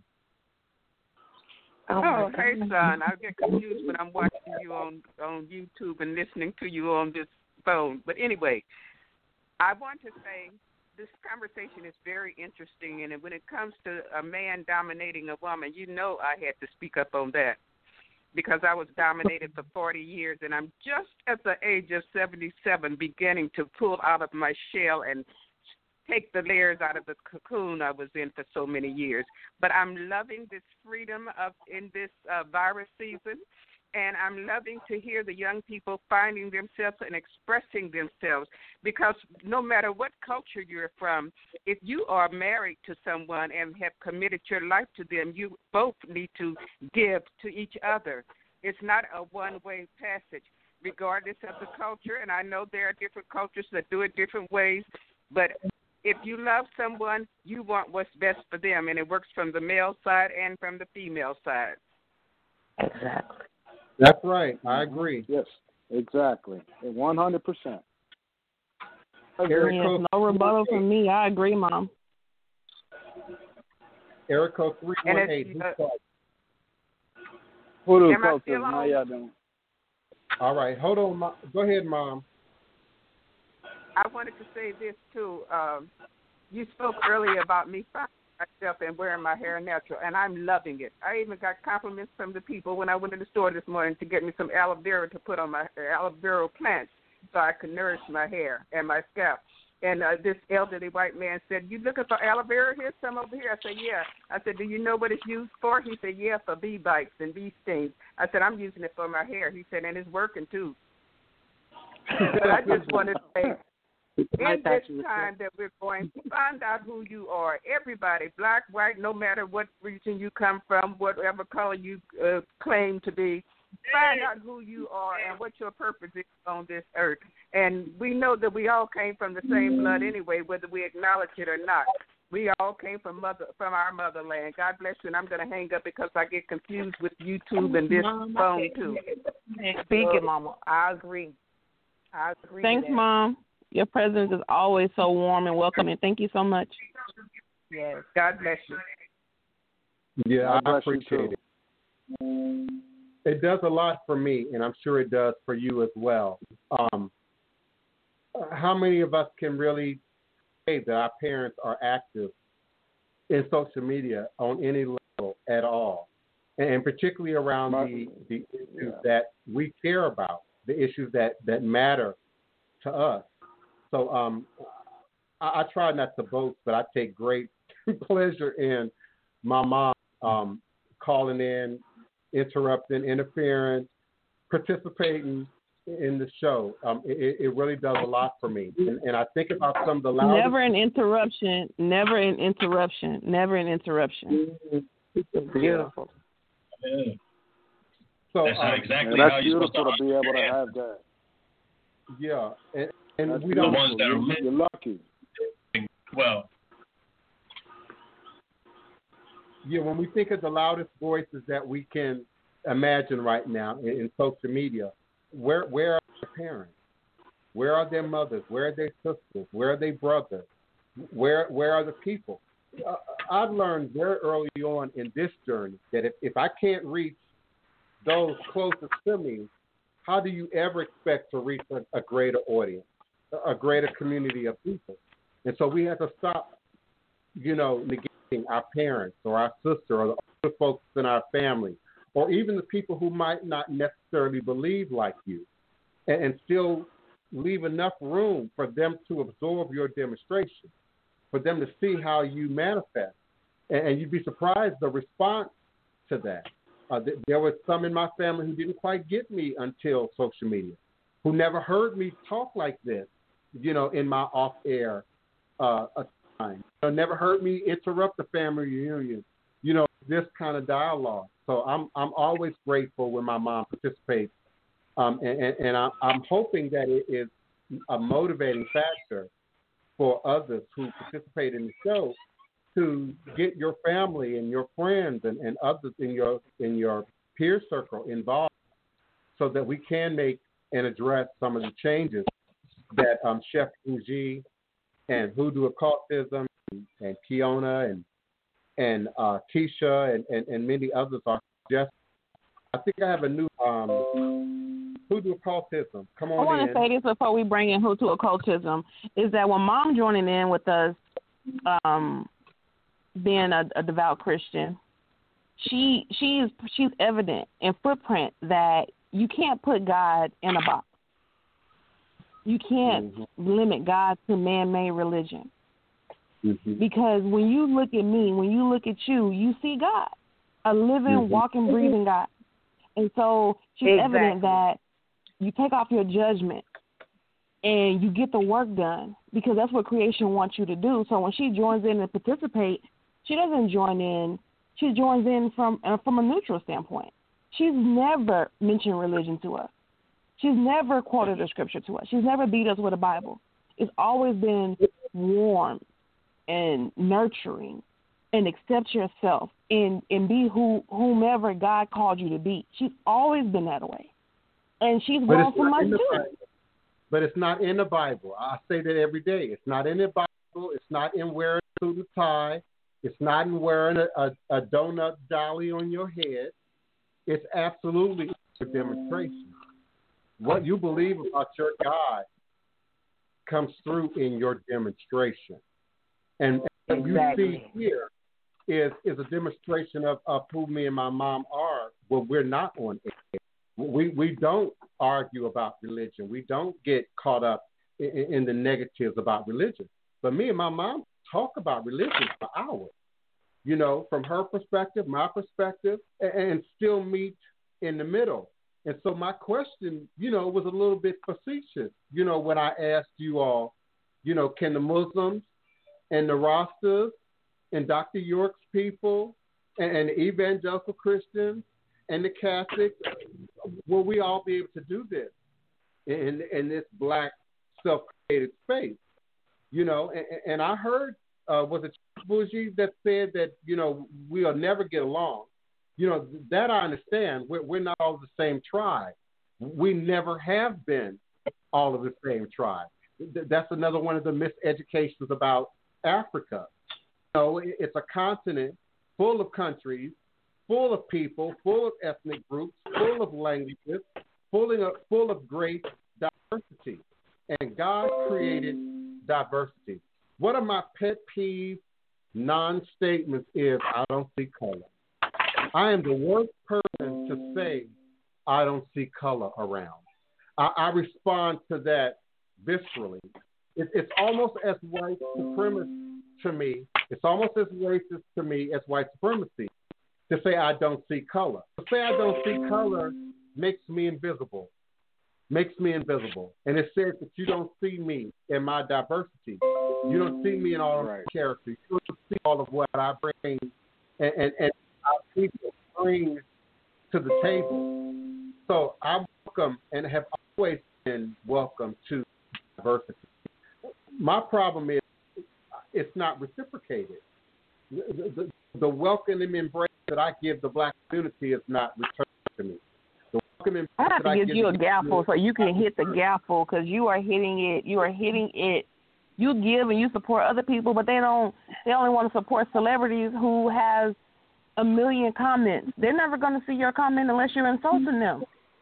But you got someone that's feeding your soul, you don't want to say nothing but Hoodoo occultism. I think he's on the line now. Everybody's mic is open. Everybody. Kiona, Dee Hey. Keisha, Chic, Bougie, Voodoo Occultism, everybody mic open. Hey, how y'all doing? All is a blessing. All right, how you doing? Greetings. I'm doing good. Um, look, um, Chief, mom a different breed.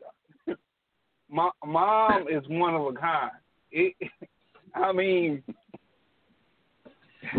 to to compare other Christians to mom is is is almost unfair. I mean, her level of spirituality as a woman is just off the chart, you know, and you know, and, and from that she got she got you know, you chief. So, mom, my, you come you come from a very spiritual woman, and also with the bad and what mm-hmm. what you said from your dad, he's a, he's a somewhat spiritual man too. So, you know, y'all a different breed. Your sister, she's a different breed. I mean, the whole family is different.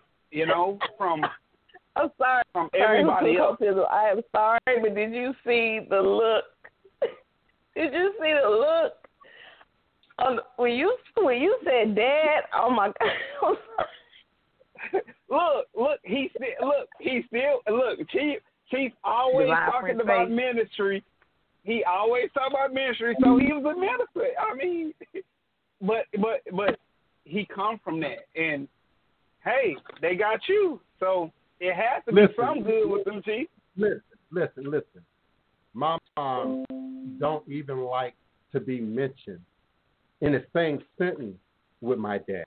My dad is, is the classic example of a crooked preacher. My dad is the classic, classic example of the of the pimping black preacher. And so you now understand. You might not have understood 90 days ago, but you now understand why I say the angel and the devil. You just ain't seen the devil yet. You just ain't seen the devil yet. He, he ain't been on the show, and, and I ain't exposed it yet. But but but it's there. It's there. And, and and those who would come for me, they know it's there. They know it's there. I, I got body. I got body. Uh, and, and so I, I tap it when I need to tap it. I access it when I need to access it. But most of the time, no. And I think that's important to bring up live on air because it's many under the sound of my voice right now got problems with your father. And that's a big issue in the black community. When we think about the broken home, when we think about teenage pregnancy, we blame the black woman. We put all of that on the black woman. But she, she's a welfare queen, which was always a lie. But we put that on the black woman. Nobody ever makes dad responsible. You know, Papa was a Rolling Stone. Wherever he laid laid his hat was his home. You know, and, and we And my favorite, and my favorite, Mama's baby, Daddy's maybe. Right. You know, and we put all the responsibility, all the mine. stewardship on the mother, black woman, on the backs of black women. And, and I, I just agree with that. I, I never have. Um, I never agreed with the Christian idea that the man is the head of the household. I never agreed with that.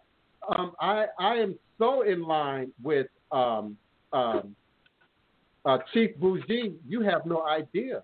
I, I support polygamy from from an African perspective, from an indigenous world perspective, a, a lot of what you would expect me to not to not to support, I, I actually support. I, I'm actually much more traditional than my gay community would like me to be. I'm much more conservative than my liberal community would like me to be. But I separate wheat from the tail. Okay, and, and my dad is the chair, and and and a lot of us are working through that in our lives right now. You're either doing it in silence, or or, or, you're medicating it, or you're self-medicating it, or, or you're pretending like it doesn't bother you. Especially men, especially the men in the sound of my voice, who, who say, "Well, I'm grown now; it doesn't matter." I got kids of my own now. It doesn't matter. And and I know you still feel that. I know there's still a, a sensitive spot there. And, and and so if we don't address all the things that hold up this platform of, of racism and white supremacy and prejudice and bias and, and, and broken families, we're, we're not going to move from this. This is just going to be another entertaining conversation you know, Whoopi Goldberg and a few other people are going to get high ratings for it, you know, for right now. And, and then before you know it, Wendy Williams will be back on TV.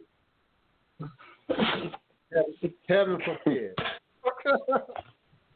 Heaven forbid. You know, I'm a little worked up about her not being on TV. Um, not because I care about seeing her show, uh, but I care about her as a black woman you know, and and clearly there are things there that need to be addressed. Uh, but but if she comes back on and it's business as usual, and we're back to the, I don't know how I'm going to handle that um, neophyte Bokura. I don't know how I'm going to handle it if if this turns out to be just another flip on the radar of history, and, and then we go back to business as usual. When y'all talking about Wendy Williams, the, and I'm and I have to say this, but Tyler Perry, Tyler Perry is done with the church folk. He is he is coming for what's what's the letters?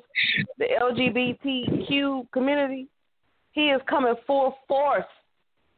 Every show now, especially the Oval, is a, a same sex uh, sexual scene. Last night blew my mind. I says, anybody watching this? okay, now hold Is on. anybody watching these? You need to say that for the people who don't have no clue what the hell you talked about. So, you so, I ain't never heard before. so Tyler Perry, when he first came on the scene um, as a stage playwright, um, he was uh, touring the circuit, the circuit uh, The tour. Circuit. So the so the audience, the chilling circuit. Thank you. So he, so his audience was the church, the black church, right? You know, Yeah. um, the, everybody from the black church loved Tyler Perry. They would even excuse, you know, the little profanity was dropped. They loved them some Tyler Perry. But right before our very eyes, he snuck in. So the church people have been pushed to the side, and he is bringing in um, same-sex relationships from men. And I mean, like on they they showing like in in um the have and the have nots where they're going at it. I'm talking about like you know uh from the you know just really going at it where you see you've never even seen this from a same sex like, and I'm like, is he? And so yesterday my mouth was wide open. I mean, it was just pure soft porn right on on on Open Network. Soft porn Yes, where these men were going at it. it. I haven't seen it. I haven't even heard about it. This is the first time I, I knew Tyler Perry. I mean, I've heard of the have and the have not. Um, I might have watched maybe two episodes, like a year ago, but um, I'm not aware of what you're referencing right now. Um, so just haven't heard it from you. I mean, it don't sound all that new. I mean, isn't that with Cookie Lyons and and and what's the name of that show? Wasn't that Empire. what Cookie Lyons? Empire. Can I chime in? That what Empire was Of course you can. And, and then the uh the the other show uh reminiscent of uh voguing and the gay houses uh in New York City. Um, You talking about Purge? Purge. Yeah. So, I mean, is it more extreme than that? I- i- Is it? Is Yeah, I'm talking about heaving. I'm talking about heaving covers pulled down, where we can see the like the top of your pelvic. Uh, yes, yes. Why do you think that is? Well, why do you think that shift is happening now? Because now? of because of the because people are leaving the church. People are leaving the church, and people are going over to ATR or or or wherever. And so, Mm-hmm. because people are leaving the church, then I, for entertainment purposes, for for a dollar, you know, then now he's left the church and he's going over to here because he's exposed different uh, cults, you know. And so I'm like, don't do that. Don't jump on a bandwagon. Jim Jones. Don't don't jump on the. No, go ahead. You have the floor. Oh, I yeah, think that Jim was- Jones. Remember when he gave him the key? Um, yeah. Remember when he gave them fucking um, Who is that Kool Aid? I'm sorry. What Kool Aid? It's me, Dee Dee. Oh, Remember What Kool Aid, Dee Dee? I know I got a soft voice. Oh, you talking about that cult? Remember? Yeah. So you know that's just the same thing they doing over and over and over. They repeat that. That's over here. That's over here. It's distractions, and you can see it. exactly. You really, That's you what really I was see it. saying. It's a distraction, and, and I mentioned that earlier in the show. Uh, whether it be feminism, whether it be the gay movement, you know, Yeah, they be just did like whatever. You know, Bill Gates was talking about the, depopulating the planet. He don't care about none of your us. Like die. Yeah, some competing topics, some competing issues that that give not us an out. Because let's be clear, I don't get a pass. I don't get a pass. I wake up a, a gay black man every day. I wake up get a pass. It has nothing to do with what I wear or what I got on or don't got on. I tried that. I can put on a t-shirt and jeans. People still see me who I am. They So it's- me it's- too. no different reality for me. The shift in reality is for the rest of society, including white people, who, who are now sort of backed into a, a place where they're forced to confront this. And, and why is it that someone has to die on camera? They gotta kill them. be lynched on camera with everybody for 360 degree radius for people to empathize, for people to connect to that, for people to respond to that, and how much of it is is, is enough to keep take? moving forward. That's my question. How long before we return? How long before things are quiet again? And, and we live in a day and time where we've been so exposed to death, murder, calamity, disease. You know, people's tolerance level is extremely high. And, and it sounds like, to some degree, that's what you're describing with Tyler Perry. I mean, if I if I've got to be bigger than Empire, if I've got to be bigger than Cookie Live, if I got to be bigger than Atlanta Housewives, where would he have to go? Lord, they are You know, to terrible. get ratings? Where would he have to go to, to get a go fee? You know, I, I ask myself the same question. How much makeup and wig do I need to have on right now to, to get a like, to get a subscribe? You know, to get somebody to go to my Blog Talk Radio page and actually subscribe to me. Do I have to do the show naked? Do I have to smoke Yeah. I'll be like, Mm-mm, mm-mm, mm-mm. Don't do it. Don't do it. Don't do it. Don't do it. You have to love uh, Marilyn Manson. That's what they do. We may have to take you to OnlyFans if you get naked. You know, we're gonna take you to OnlyFans. Only now, friend. Marilyn There's nobody's gonna like. I'm gonna keep it for just a little bit. We can't we can't hear you. You- You're digitized. I mean, it's, it, Donald Trump is I'm trying to censor. Donald Trump is trying to censor you, uh, so you are digitized. We can't Great. hear you clearly. Try it again. Oh. Try it again. Hello. Serious problems. Go go ahead, Chief Bougie. Can you hear me now? Yeah, we can hear you. You're just not talking. Now we can't hear you. Come on, Chief We'll back to you, Neil. Yeah, I mean it, this this conversation that we're having is great.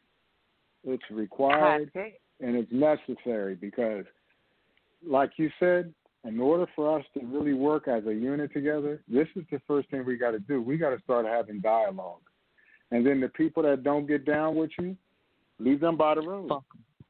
There's enough people that that will follow, that will go along, that will that will cooperate.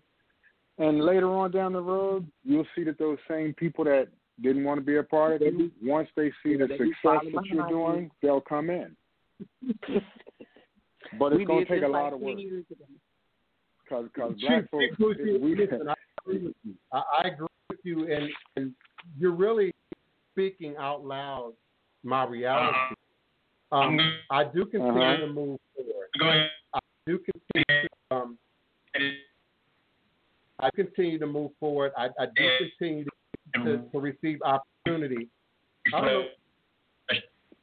I don't know where that feedback is coming from, um, but I'm not happy about it, Chef.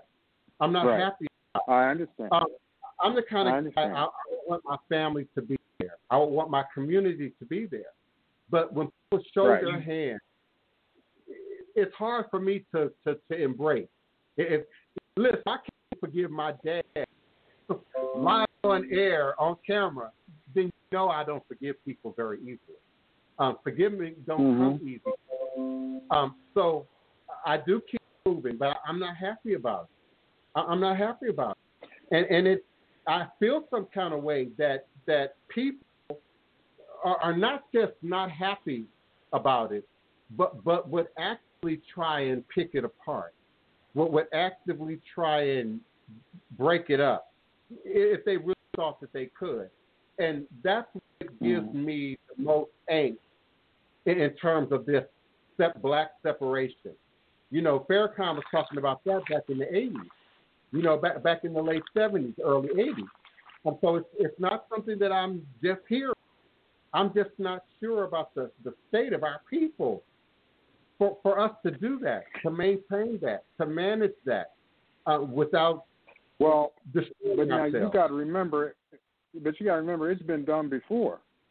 See, I don't have a problem. I, I think yeah that we can do that, and I think that can work, and I think we can be very successful at it because you got to realize one thing: we are the builders of this society. Period.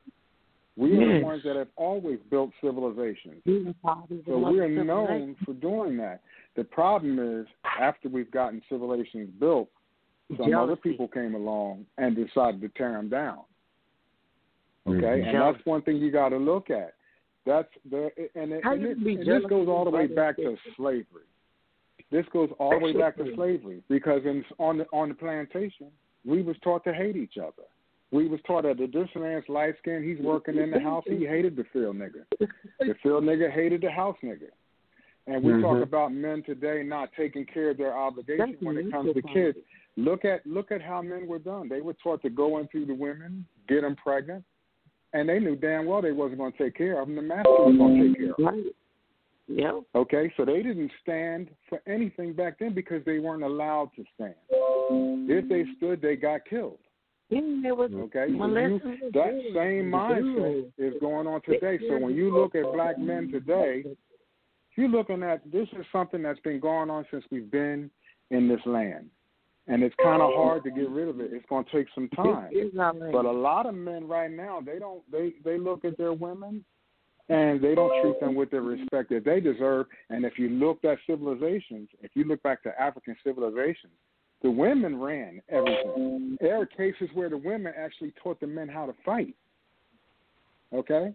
Their strategies were all like if there was a war going on, there were a lot of strategies that were designed by women.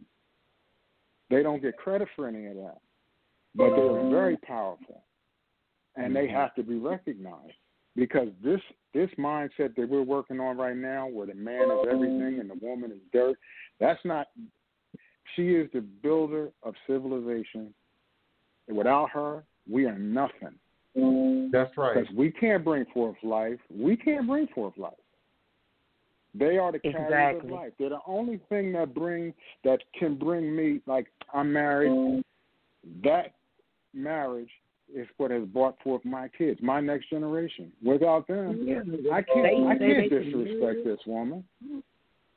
Mm-hmm. because it, it, was- she makes she's carrying she's in pain. She not only is she carrying my civil my my seed, but she's in pain doing it, almost close to death when she's giving birth. You can't disrespect. So true. that. So true. You can't disrespect that. And anybody that that wants to put a woman in that position where they, they, they they're second class, then I, I don't need to be around that type of person because that's not good for me. My mentality, the way I speak, I I can't work with people like that. Yeah, I you know? understand. And I, that's, that's where, yeah, we have to we have to honor our women. We have to start doing that. As well as the women Yeah, I have to honor our men as well. It go both ways. It goes both ways, but that woman is first. But we honor She's y'all, first. brother. True. True. yeah, I I think we, And the bottom And line I am is so happy we that Chef Bougie said that, but simple fact that he's a chef after my own heart, because you know I love to eat. But just to just to consider the girl, that's all I do is eat. But um, but just to think about the just to think about women, you know, because we are considered second so much, and we have to take care of the whole house. You know, Mhm. we have to make sure the children are okay. Then the man, men are very needy because I've seen women have a house full of have a, I shouldn't say full of. I've seen women have five children and able to get them children situated and settled, and the man is more needier than the five children Yeah. because it's like it's never enough I've with some of them. Some of them. I've always had an understanding in my house, and and well in our home, and my kids are all grown now. But the under, the understanding was, you know who cooked? Whoever got home first. That's who cooked. And it was my Oh, obligation that I'm depending on you to do this. I can cook. She can cook. Whoever gets home first and feels like it, that's who cooks. And that's the way it is with everything. You can't make a decision by yourself. If if he wanted to make a decision by yourself, why'd you get married? Why'd you even have a woman with you? Wow. Exactly. You better speak speak up. Say speak up a little. Turn your volume Yeah. up. This is a you know project your voice so the people in the back can hear you. Yeah, so they can I hear mean, we you. you, you have to you have to and that's and that's what's happened. So nowadays women are in a position where they don't trust the man and they don't respect him. Right, And the man they don't respect their women. So that's why right, nobody's coming together because they have lost right. a decent respect for one another That because the woman For and during slavery the woman seen her man get beat everything else and she got slapped around and he couldn't do a damn thing to protect her. Oh, Wow. Man saw the master going into the bedroom sleeping with his wife, so therefore he lost respect for Nothing her. you can do about it. So there we go. Nothing. So that's how we are where And we now are. they want to do us wrong. So you they- got to now look they're at not that even- Black men leave their houses and then we Beyonce. run to the county to get on welfare and then look There for you them to go. take care of us and then they come There back then they come back months later and say, Well who's the child's father? Because they're gonna go There to they're gonna get child support. And then the part of the child There support goes back to the county because that county money wasn't free. Those monies wasn't free. Right. So then if he doesn't pay then he gets locked up. Then he gets his driver's Mhm. license Right. taken. And So it's just like But that's Listen, that was the um, whole problem. Our our men are like they are because of slavery, and women are like they are Yep. because of They slavery. scared. because of that mentality. Yeah, and we Ain't and this we the we time? we They slave talk about mentality.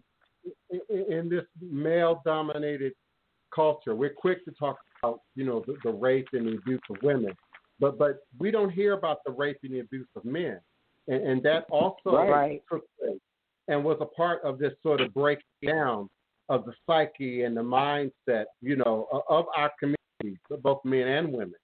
Um, I, I don't trust Right. either one of you. so I don't know Yep. what we're gonna do. I don't trust straight men or straight women um, in, in that regard. The basic do? world that exist in right now. I also want to give Shirley Miller's uh, question uh, an opportunity. Um, we're going to talk about defunding the police controversy. Um, I, I guess I'll go first. Personally, um, I'm not still sure how that even affects me. I, I'm still not sure how that's not just another distraction to focusing on the real issue, which is white supremacy and racism.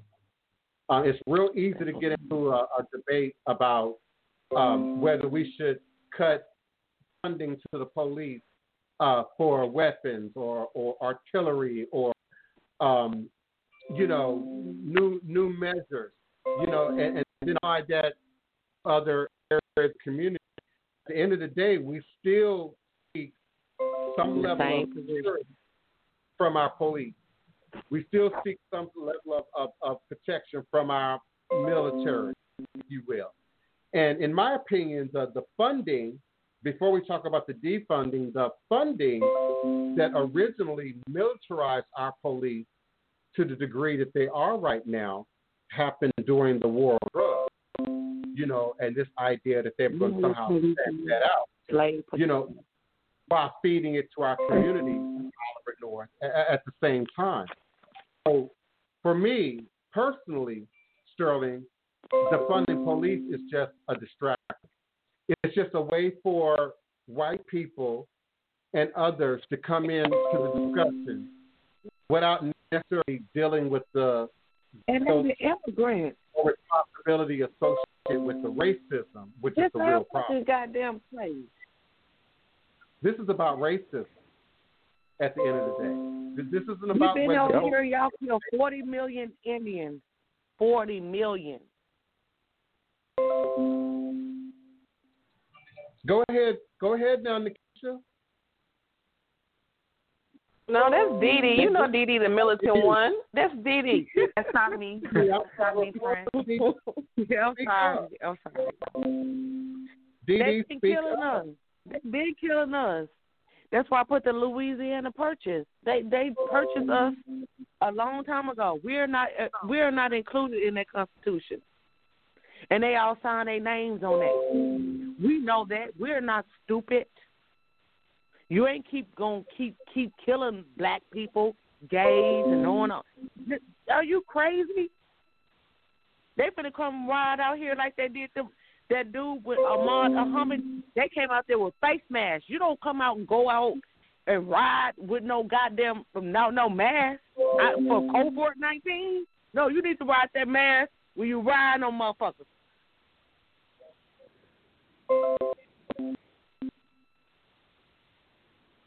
All right, now I'm thankful. you For, out here. yeah, come on in. I'm thankful for everyone who's on the phone line. Um, Okay, I'm, I'm gonna calm down. I'm, I'm, Hello? I'm, I'm, Yeah, come in. Who do a I, call? I, I want to, yeah, I, I want to speak on uh, something that's not, and uh, I'm gonna speak on the energy of Pisces. Um, the energy of Pisces, Pisces rule prisons, hospitals, right? So, with that being said, the men are going to prison under the energy of Pisces, and the women are Computer dying. is that? It's driving me crazy. It's mine, and I can't. I can't stop it. Sorry. It just shows you. It just shows you the level of traffic that. Yeah, people would like to overlook me, but I, I, I can't. I can turn it down, but then I won't be able to hear hoodoo occultism talking. So I, I I just Okay, don't know how I'll to- it out. I'm sorry. I'm sorry. Who to a coach? I'm so sorry. Please forgive me. um, under the energy of Pisces, the hospital. Now, with this, there are more black women dying from suggested, from suggested, not uh, um, needed C-section. Um, I just have had a friend.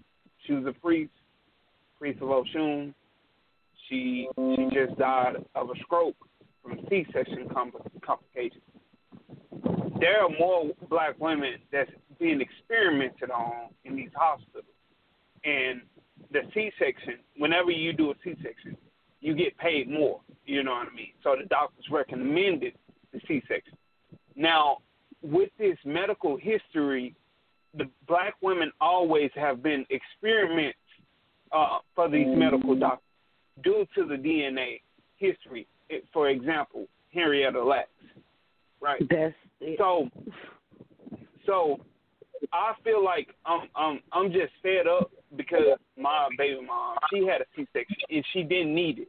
I fought, I fought, I fought until I couldn't fight no more with these doctors.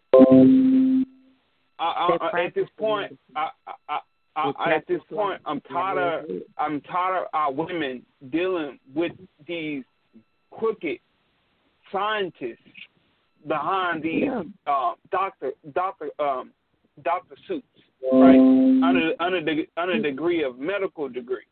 I'm tired of our black women being exploited by these scientists. But how much do you I'll think that has to do with the availability of medical care and, and affordable medical care in the black community?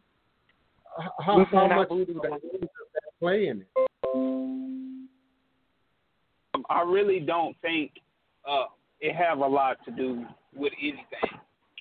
I really, I, I really don't think. another slave. I, I really think it don't have to do with a lot because we was taking care of ourselves before all these hospitals showed up. Mm-hmm. So, so, so we can take care. We can take care of ourselves uh, uh, without these people. Until you need the the real MVPs are the surgeons. The surgeons. They Just they made the, my they the one doing. Hold on, hold on. I could just made my point. When when you say Yeah. we we we birthed our babies before, but we're not doing that. And when I look at I, I, I know that, but chief, they made law. They made laws. There's no law Hold on, hold on. prevent a woman from having a I don't know who there is the background noise, but we can hear you, and and and it, and we can't hear the person talking when you do that. Um, when we look at people who are doing that, they are often white women and people of color who have some degree of financial resources, degrees, money, resources. I know a, a mm. Nigerian woman birthed all seven of her babies at home by herself in mm. Pasadena, California. So, so you ain't forced to go to no hospital. You ain't forced to go to no doctor. And so that's why I asked the question to what degree do you believe medical care and, and the That's why accessibility of medical care plays into that? Because if we Uh, have no, uh, more, more doulas, more midwives, yeah, doula, D O U L A, D O U L A. A doula is a is a is a woman who helps women to have babies. It's a woman who helps a woman through the pregnancy, helps to have the birth of the baby. And when you look at California out west, and these women who are having babies at home are often being facilitated by a doula. And we have a doula society here in New Orleans, here in Louisiana. Um, and it's I- I- I- multiracial, but there aren't many people I- participating in it. I understand that, Chief, but there were laws put in place for certain women in certain states um, to not. law, not no man law. Yeah, it it does. As soon as you bring your baby to get a get a get a um a birth talking about somebody certificate, sign your baby up for a birth certificate, they're gonna try to take you to jail. They they have done it, and basically, I'm gonna tell you the history. The history is um, based off women in North Carolina, um, um, um, practitioners of hoodoo. They they was birthing everybody children and making more money than the actual doctors. So the the the white women came in, learned from these women, re, um, took all their practices back to the medical doctors, and they made laws to not have babies at home.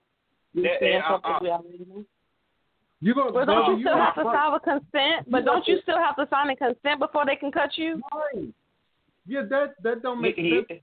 yeah, you. Um, hold on, my friend is a Listen, you- doula. My friend, my friend is a doula in North Carolina.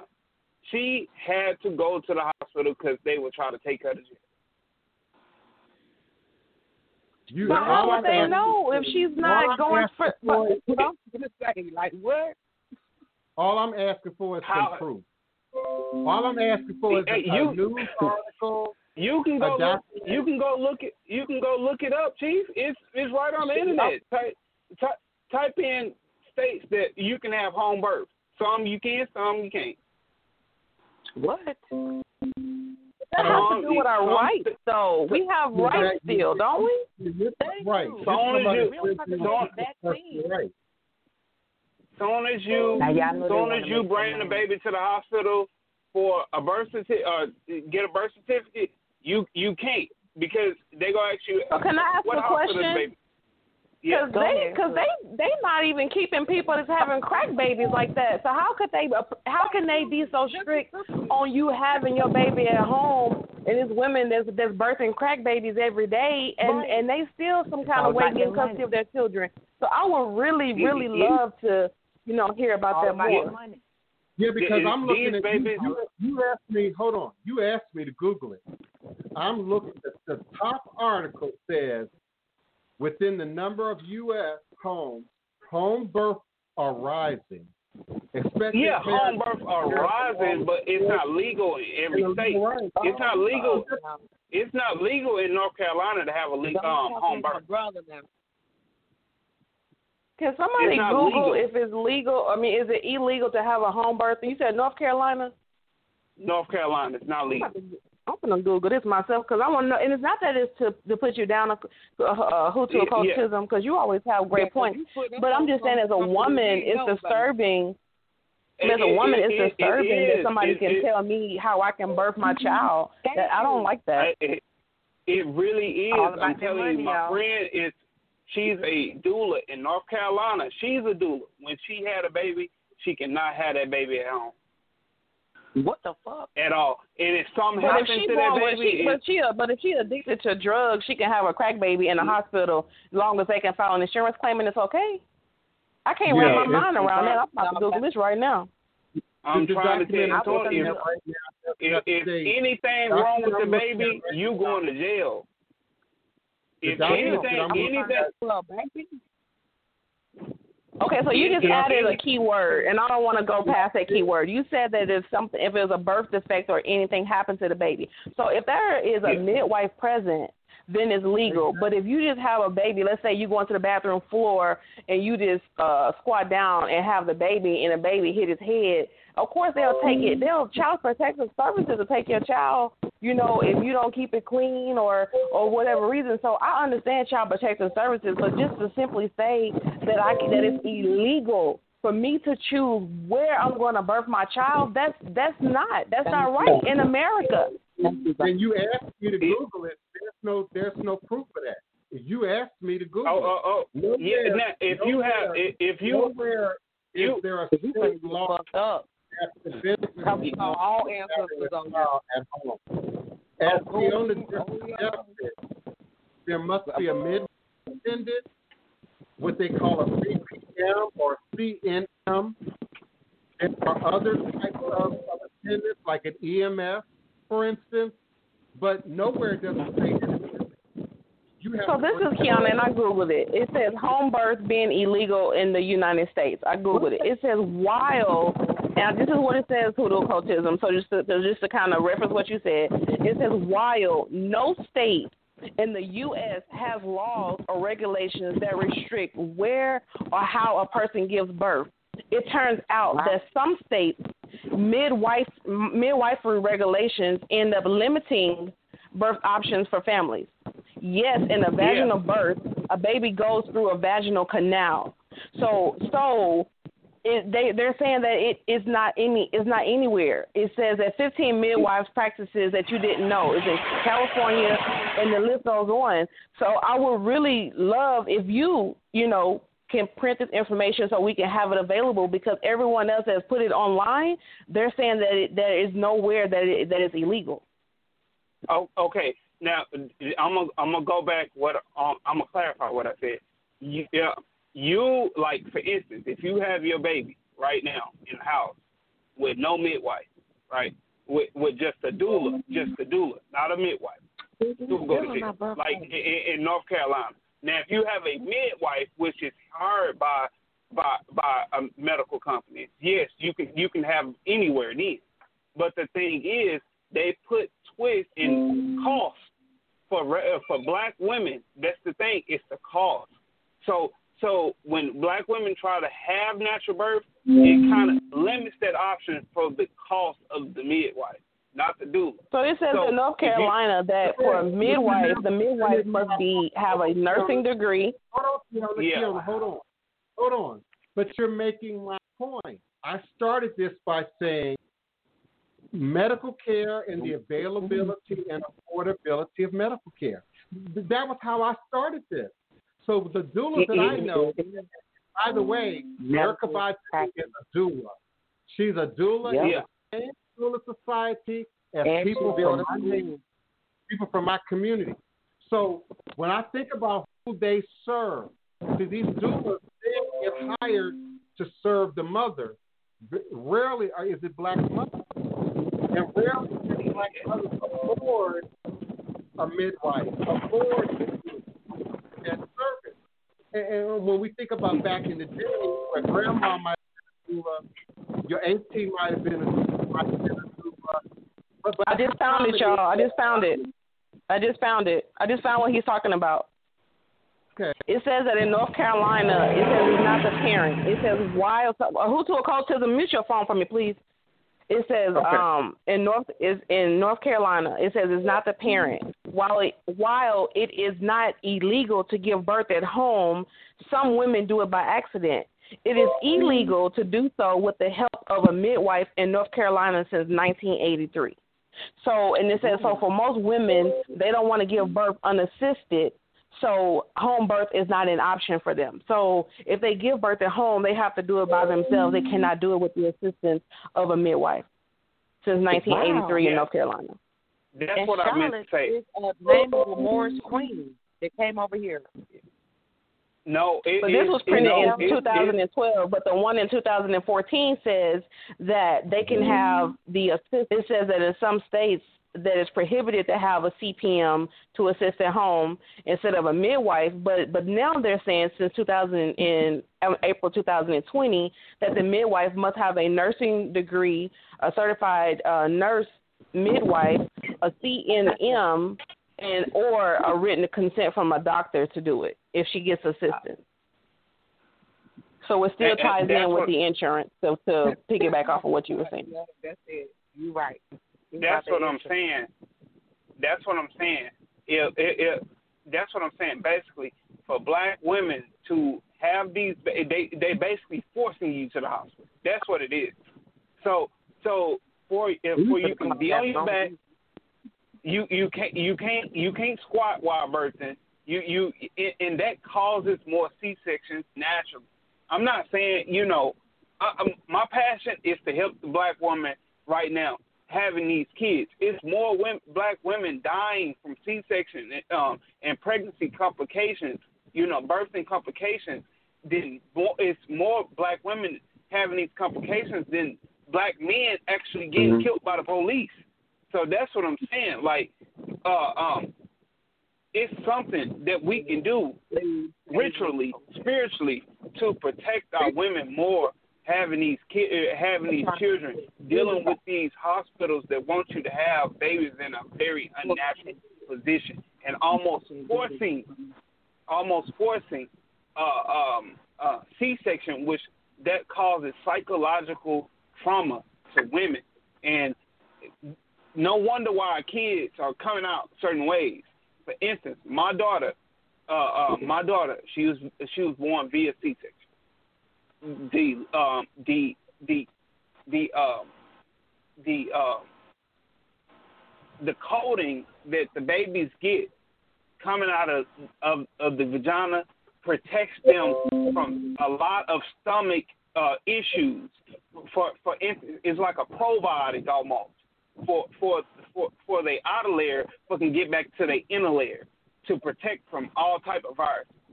These my child had severe stomach stomach pain because she didn't have the protecting coating from her mother uh, uh, in order to protect herself severe colic, and and and basically I had to do almost everything because she was in so much pain. She couldn't touch her daughter when she first came out. Her daughter couldn't bond with her when she first came out. It's it's it's it's a lot of psychological trauma that these black women are going through, and this it has to stop. It cannot continue to go on at all unless the C-section is needed, unless the, uh, um unless the C-section is needed or asked for. It shouldn't be. It should it, it shouldn't be. And these people are forcing it on black women. Even Asians said, "Don't when you give birth, don't put no light in the baby's face." And, and that's Light true too. The LED lights. Your, your baby supposed to be born.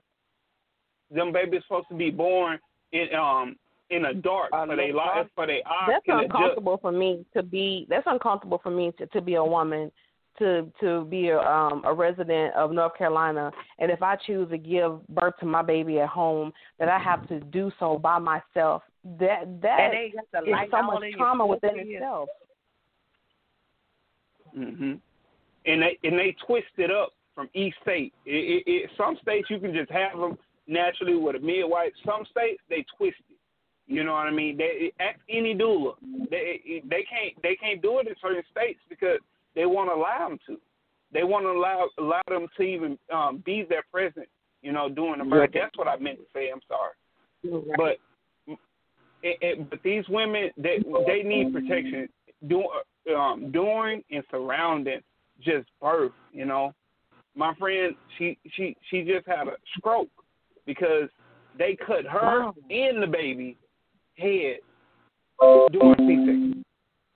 For real? She died, and she I, I mean, and she was Oh, cold, God. y'all. She was cold. She was a priest. She was cold. I'm talking about one of the best priests I knew, and her children are priests as well. She left four children You behind. lost one of your best friends. That shit crazy. Had the baby one week and had a stroke the next week.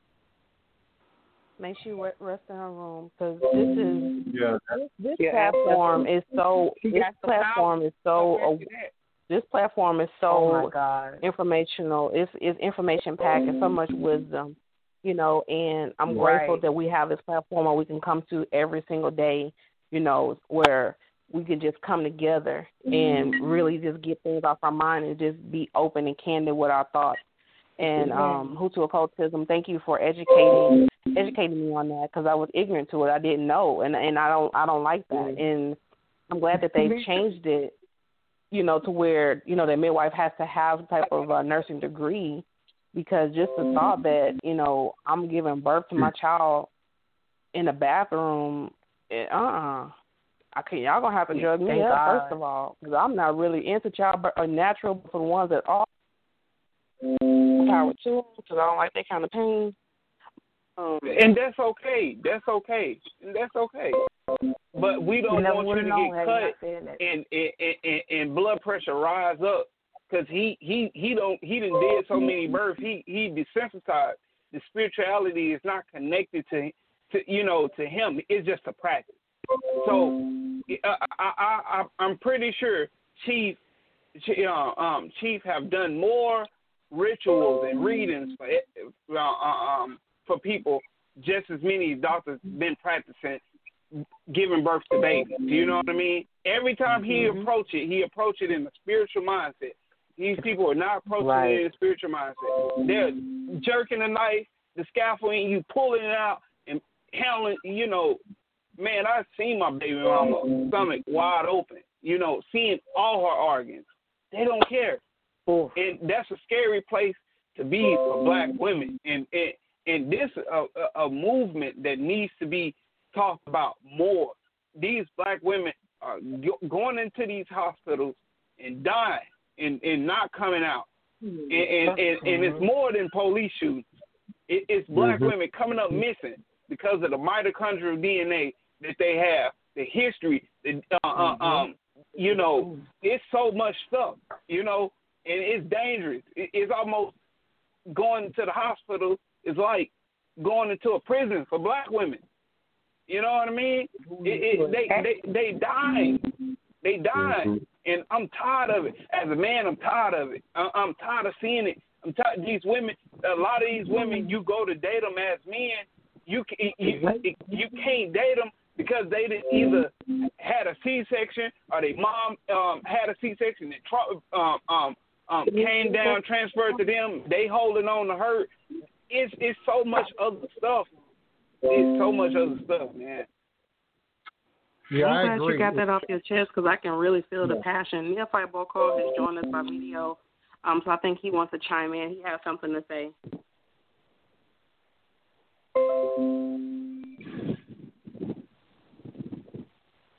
Get. Otherwise, I'm gonna get off, be- y'all. Okay. We certainly appreciate you and, and what you Thank you. brought to Thank the table. you. Yeah. Yeah, I, I have to also I have to give No one to go ever knew that. It was it was a pleasure talking to you, and, and I will be on more often. Thank you. We Please and don't everyone too. please call Thank in. you. Call in. Thank you. I appreciate you all. Neophyte It's Boko want to say something, or was he just joining in? Did he want to say something? Because I know he got disconnected earlier. Yeah, I'll try to. Um, I'll try to keep it short if I can. Um, hopefully, I don't. Ta- I won't take too much time. Uh, man, where to begin? He he brought a lot to the table. I appreciate that hoodoo occultism, like that. You know, on a lot of sensitive subjects here that need to be brought into the light. One thing I want to try to bring to the table. How, mu- how many of us have? How many of us have researched into the origin of the C-section in the first place? I mean, once we do that, we'll realize that C-section was actually mastered by a tribe in Africa. They had a ritual behind the C-section. It was done uh, um, very meticulously. Everything had to be in order. It was recorded by a white doctor who was on a research um, expedition, and he brought it back to America. Unfortunately, the way our American doctors are forming these rituals, look like they they are they are stripping the original functionality of the, the, the tribal mentality behind the ceremony in the C-section. And it's and that right there is one of those things I keep trying to hark on. It is that there is purpose, but behind everything that we have ever done as black people. Yeah. Mm-hmm. And, and it's been stripped from us. Yeah, all of it's been stripped. I can't even begin to tell you um, how much of it is actually stripped out of. It's it's like aspirin. That comes from the bark of a tree, right? If you're a practice of spirituality, you will know that you actually get the medicine from the instead of going and buy the eighty dollar aspirin that they give you at the hospital. Where do you find that? You find that in African spirituality or the root worker or the, the, the conjurer. These are the original doctors. You wonder why black people have a, a, a problem with going to the hospital? Well, because psychologically we know it's wrong. Mm-hmm. It's wrong because it's been stripped, watered down, whitewashed, you name it. That's pretty much that's pretty much it. The C-section is necessarily the problem. It's our acceptance of how they're performing our ritual is what the problem is. Yes, our magic. Starters. I, And I he's know we telling gotta the end- truth because I had weight loss surgery in 2017 and I'm still big as a house and I'm still mad about that. They talking about they cut away 75 percent of my stomach and I'm still big. So he can't is right. I don't trust no right hospital. now is really easy to look up. As a matter of fact, homepage, um, home just sent me a message right now on YouTube um, about let's see the five religious movement uh, movements of African Africa from ancient and medieval times. Yeah, so he's just dropping some more knowledge for me right now. Um, What's the name of the all these things are researchable. I, I I gotta look it up um right now. I I don't have the name of it right offhand. We got I'm sorry about that. I, got it, to it clicked in my head, so we got to do better without having but it, it I can't be the only one on the show Uh, that's I- got uh, that's got a computer search engine on. uh, Say I, it again. I, I'm sorry. I just got stopped right now. I just finally pulled into the truck stop so I can have a moment to breathe. So one is asking the name of the tribe where the But- C-section originated from, and he's saying he can't look it up. So um, we were asking someone to Google to find out the name of the tribe. Oh, let me look. The name of the tribe. Hold. They ain't Yeah, gonna run so up we the- gotta be kind of uh, fast because the phone lines are going to um, disconnect in six minutes. Yeah, we got to lose our phone lines. It's been a really great show. Um, and of course, I name of the appreciate tribe what? The name of the shows tribe what? up and shows That out. originated the C-section.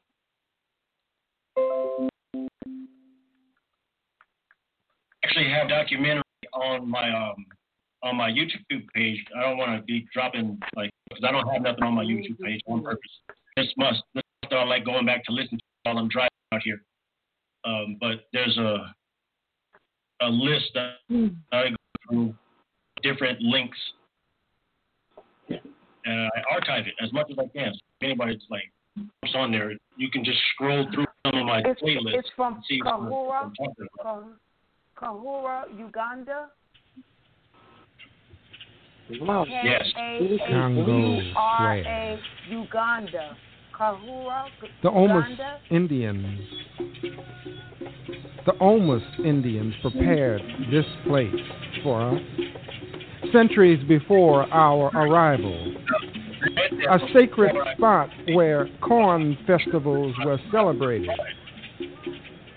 The Omus Indians prepared this place for us centuries before our arrival.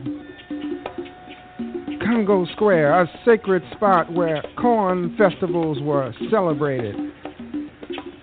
And as the colonizers came, our hosts, the Omus Indians,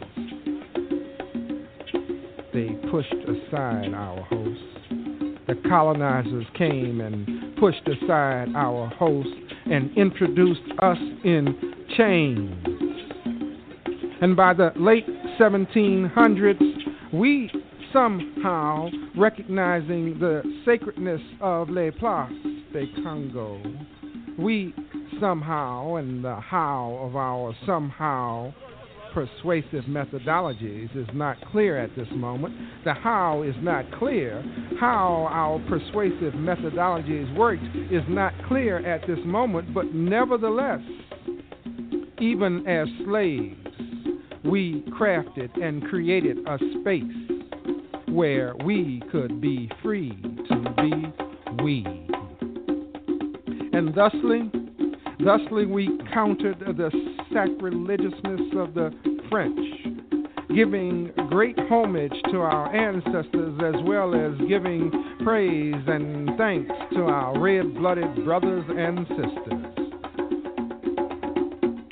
This is an oral libation toast to Congo Square, to Native Americans, to our ancestors who made a circle out of a square and gave us a way to stay ourselves, save ourselves from the transformatory ugliness of America, which refuses to recognize the spirituality of life which refuses to recognize the spirituality of life and celebrates death with crosses and crosses, double and triple crosses, the middle passage, the first cross, Christianity, the double cross, and capitalism, the ultimate triple coup de grace cross of our captivity. But the terror of crosses notwithstanding, we sang we beat, we be, we was and is. Hail Congo Square. Congo, Congo Square.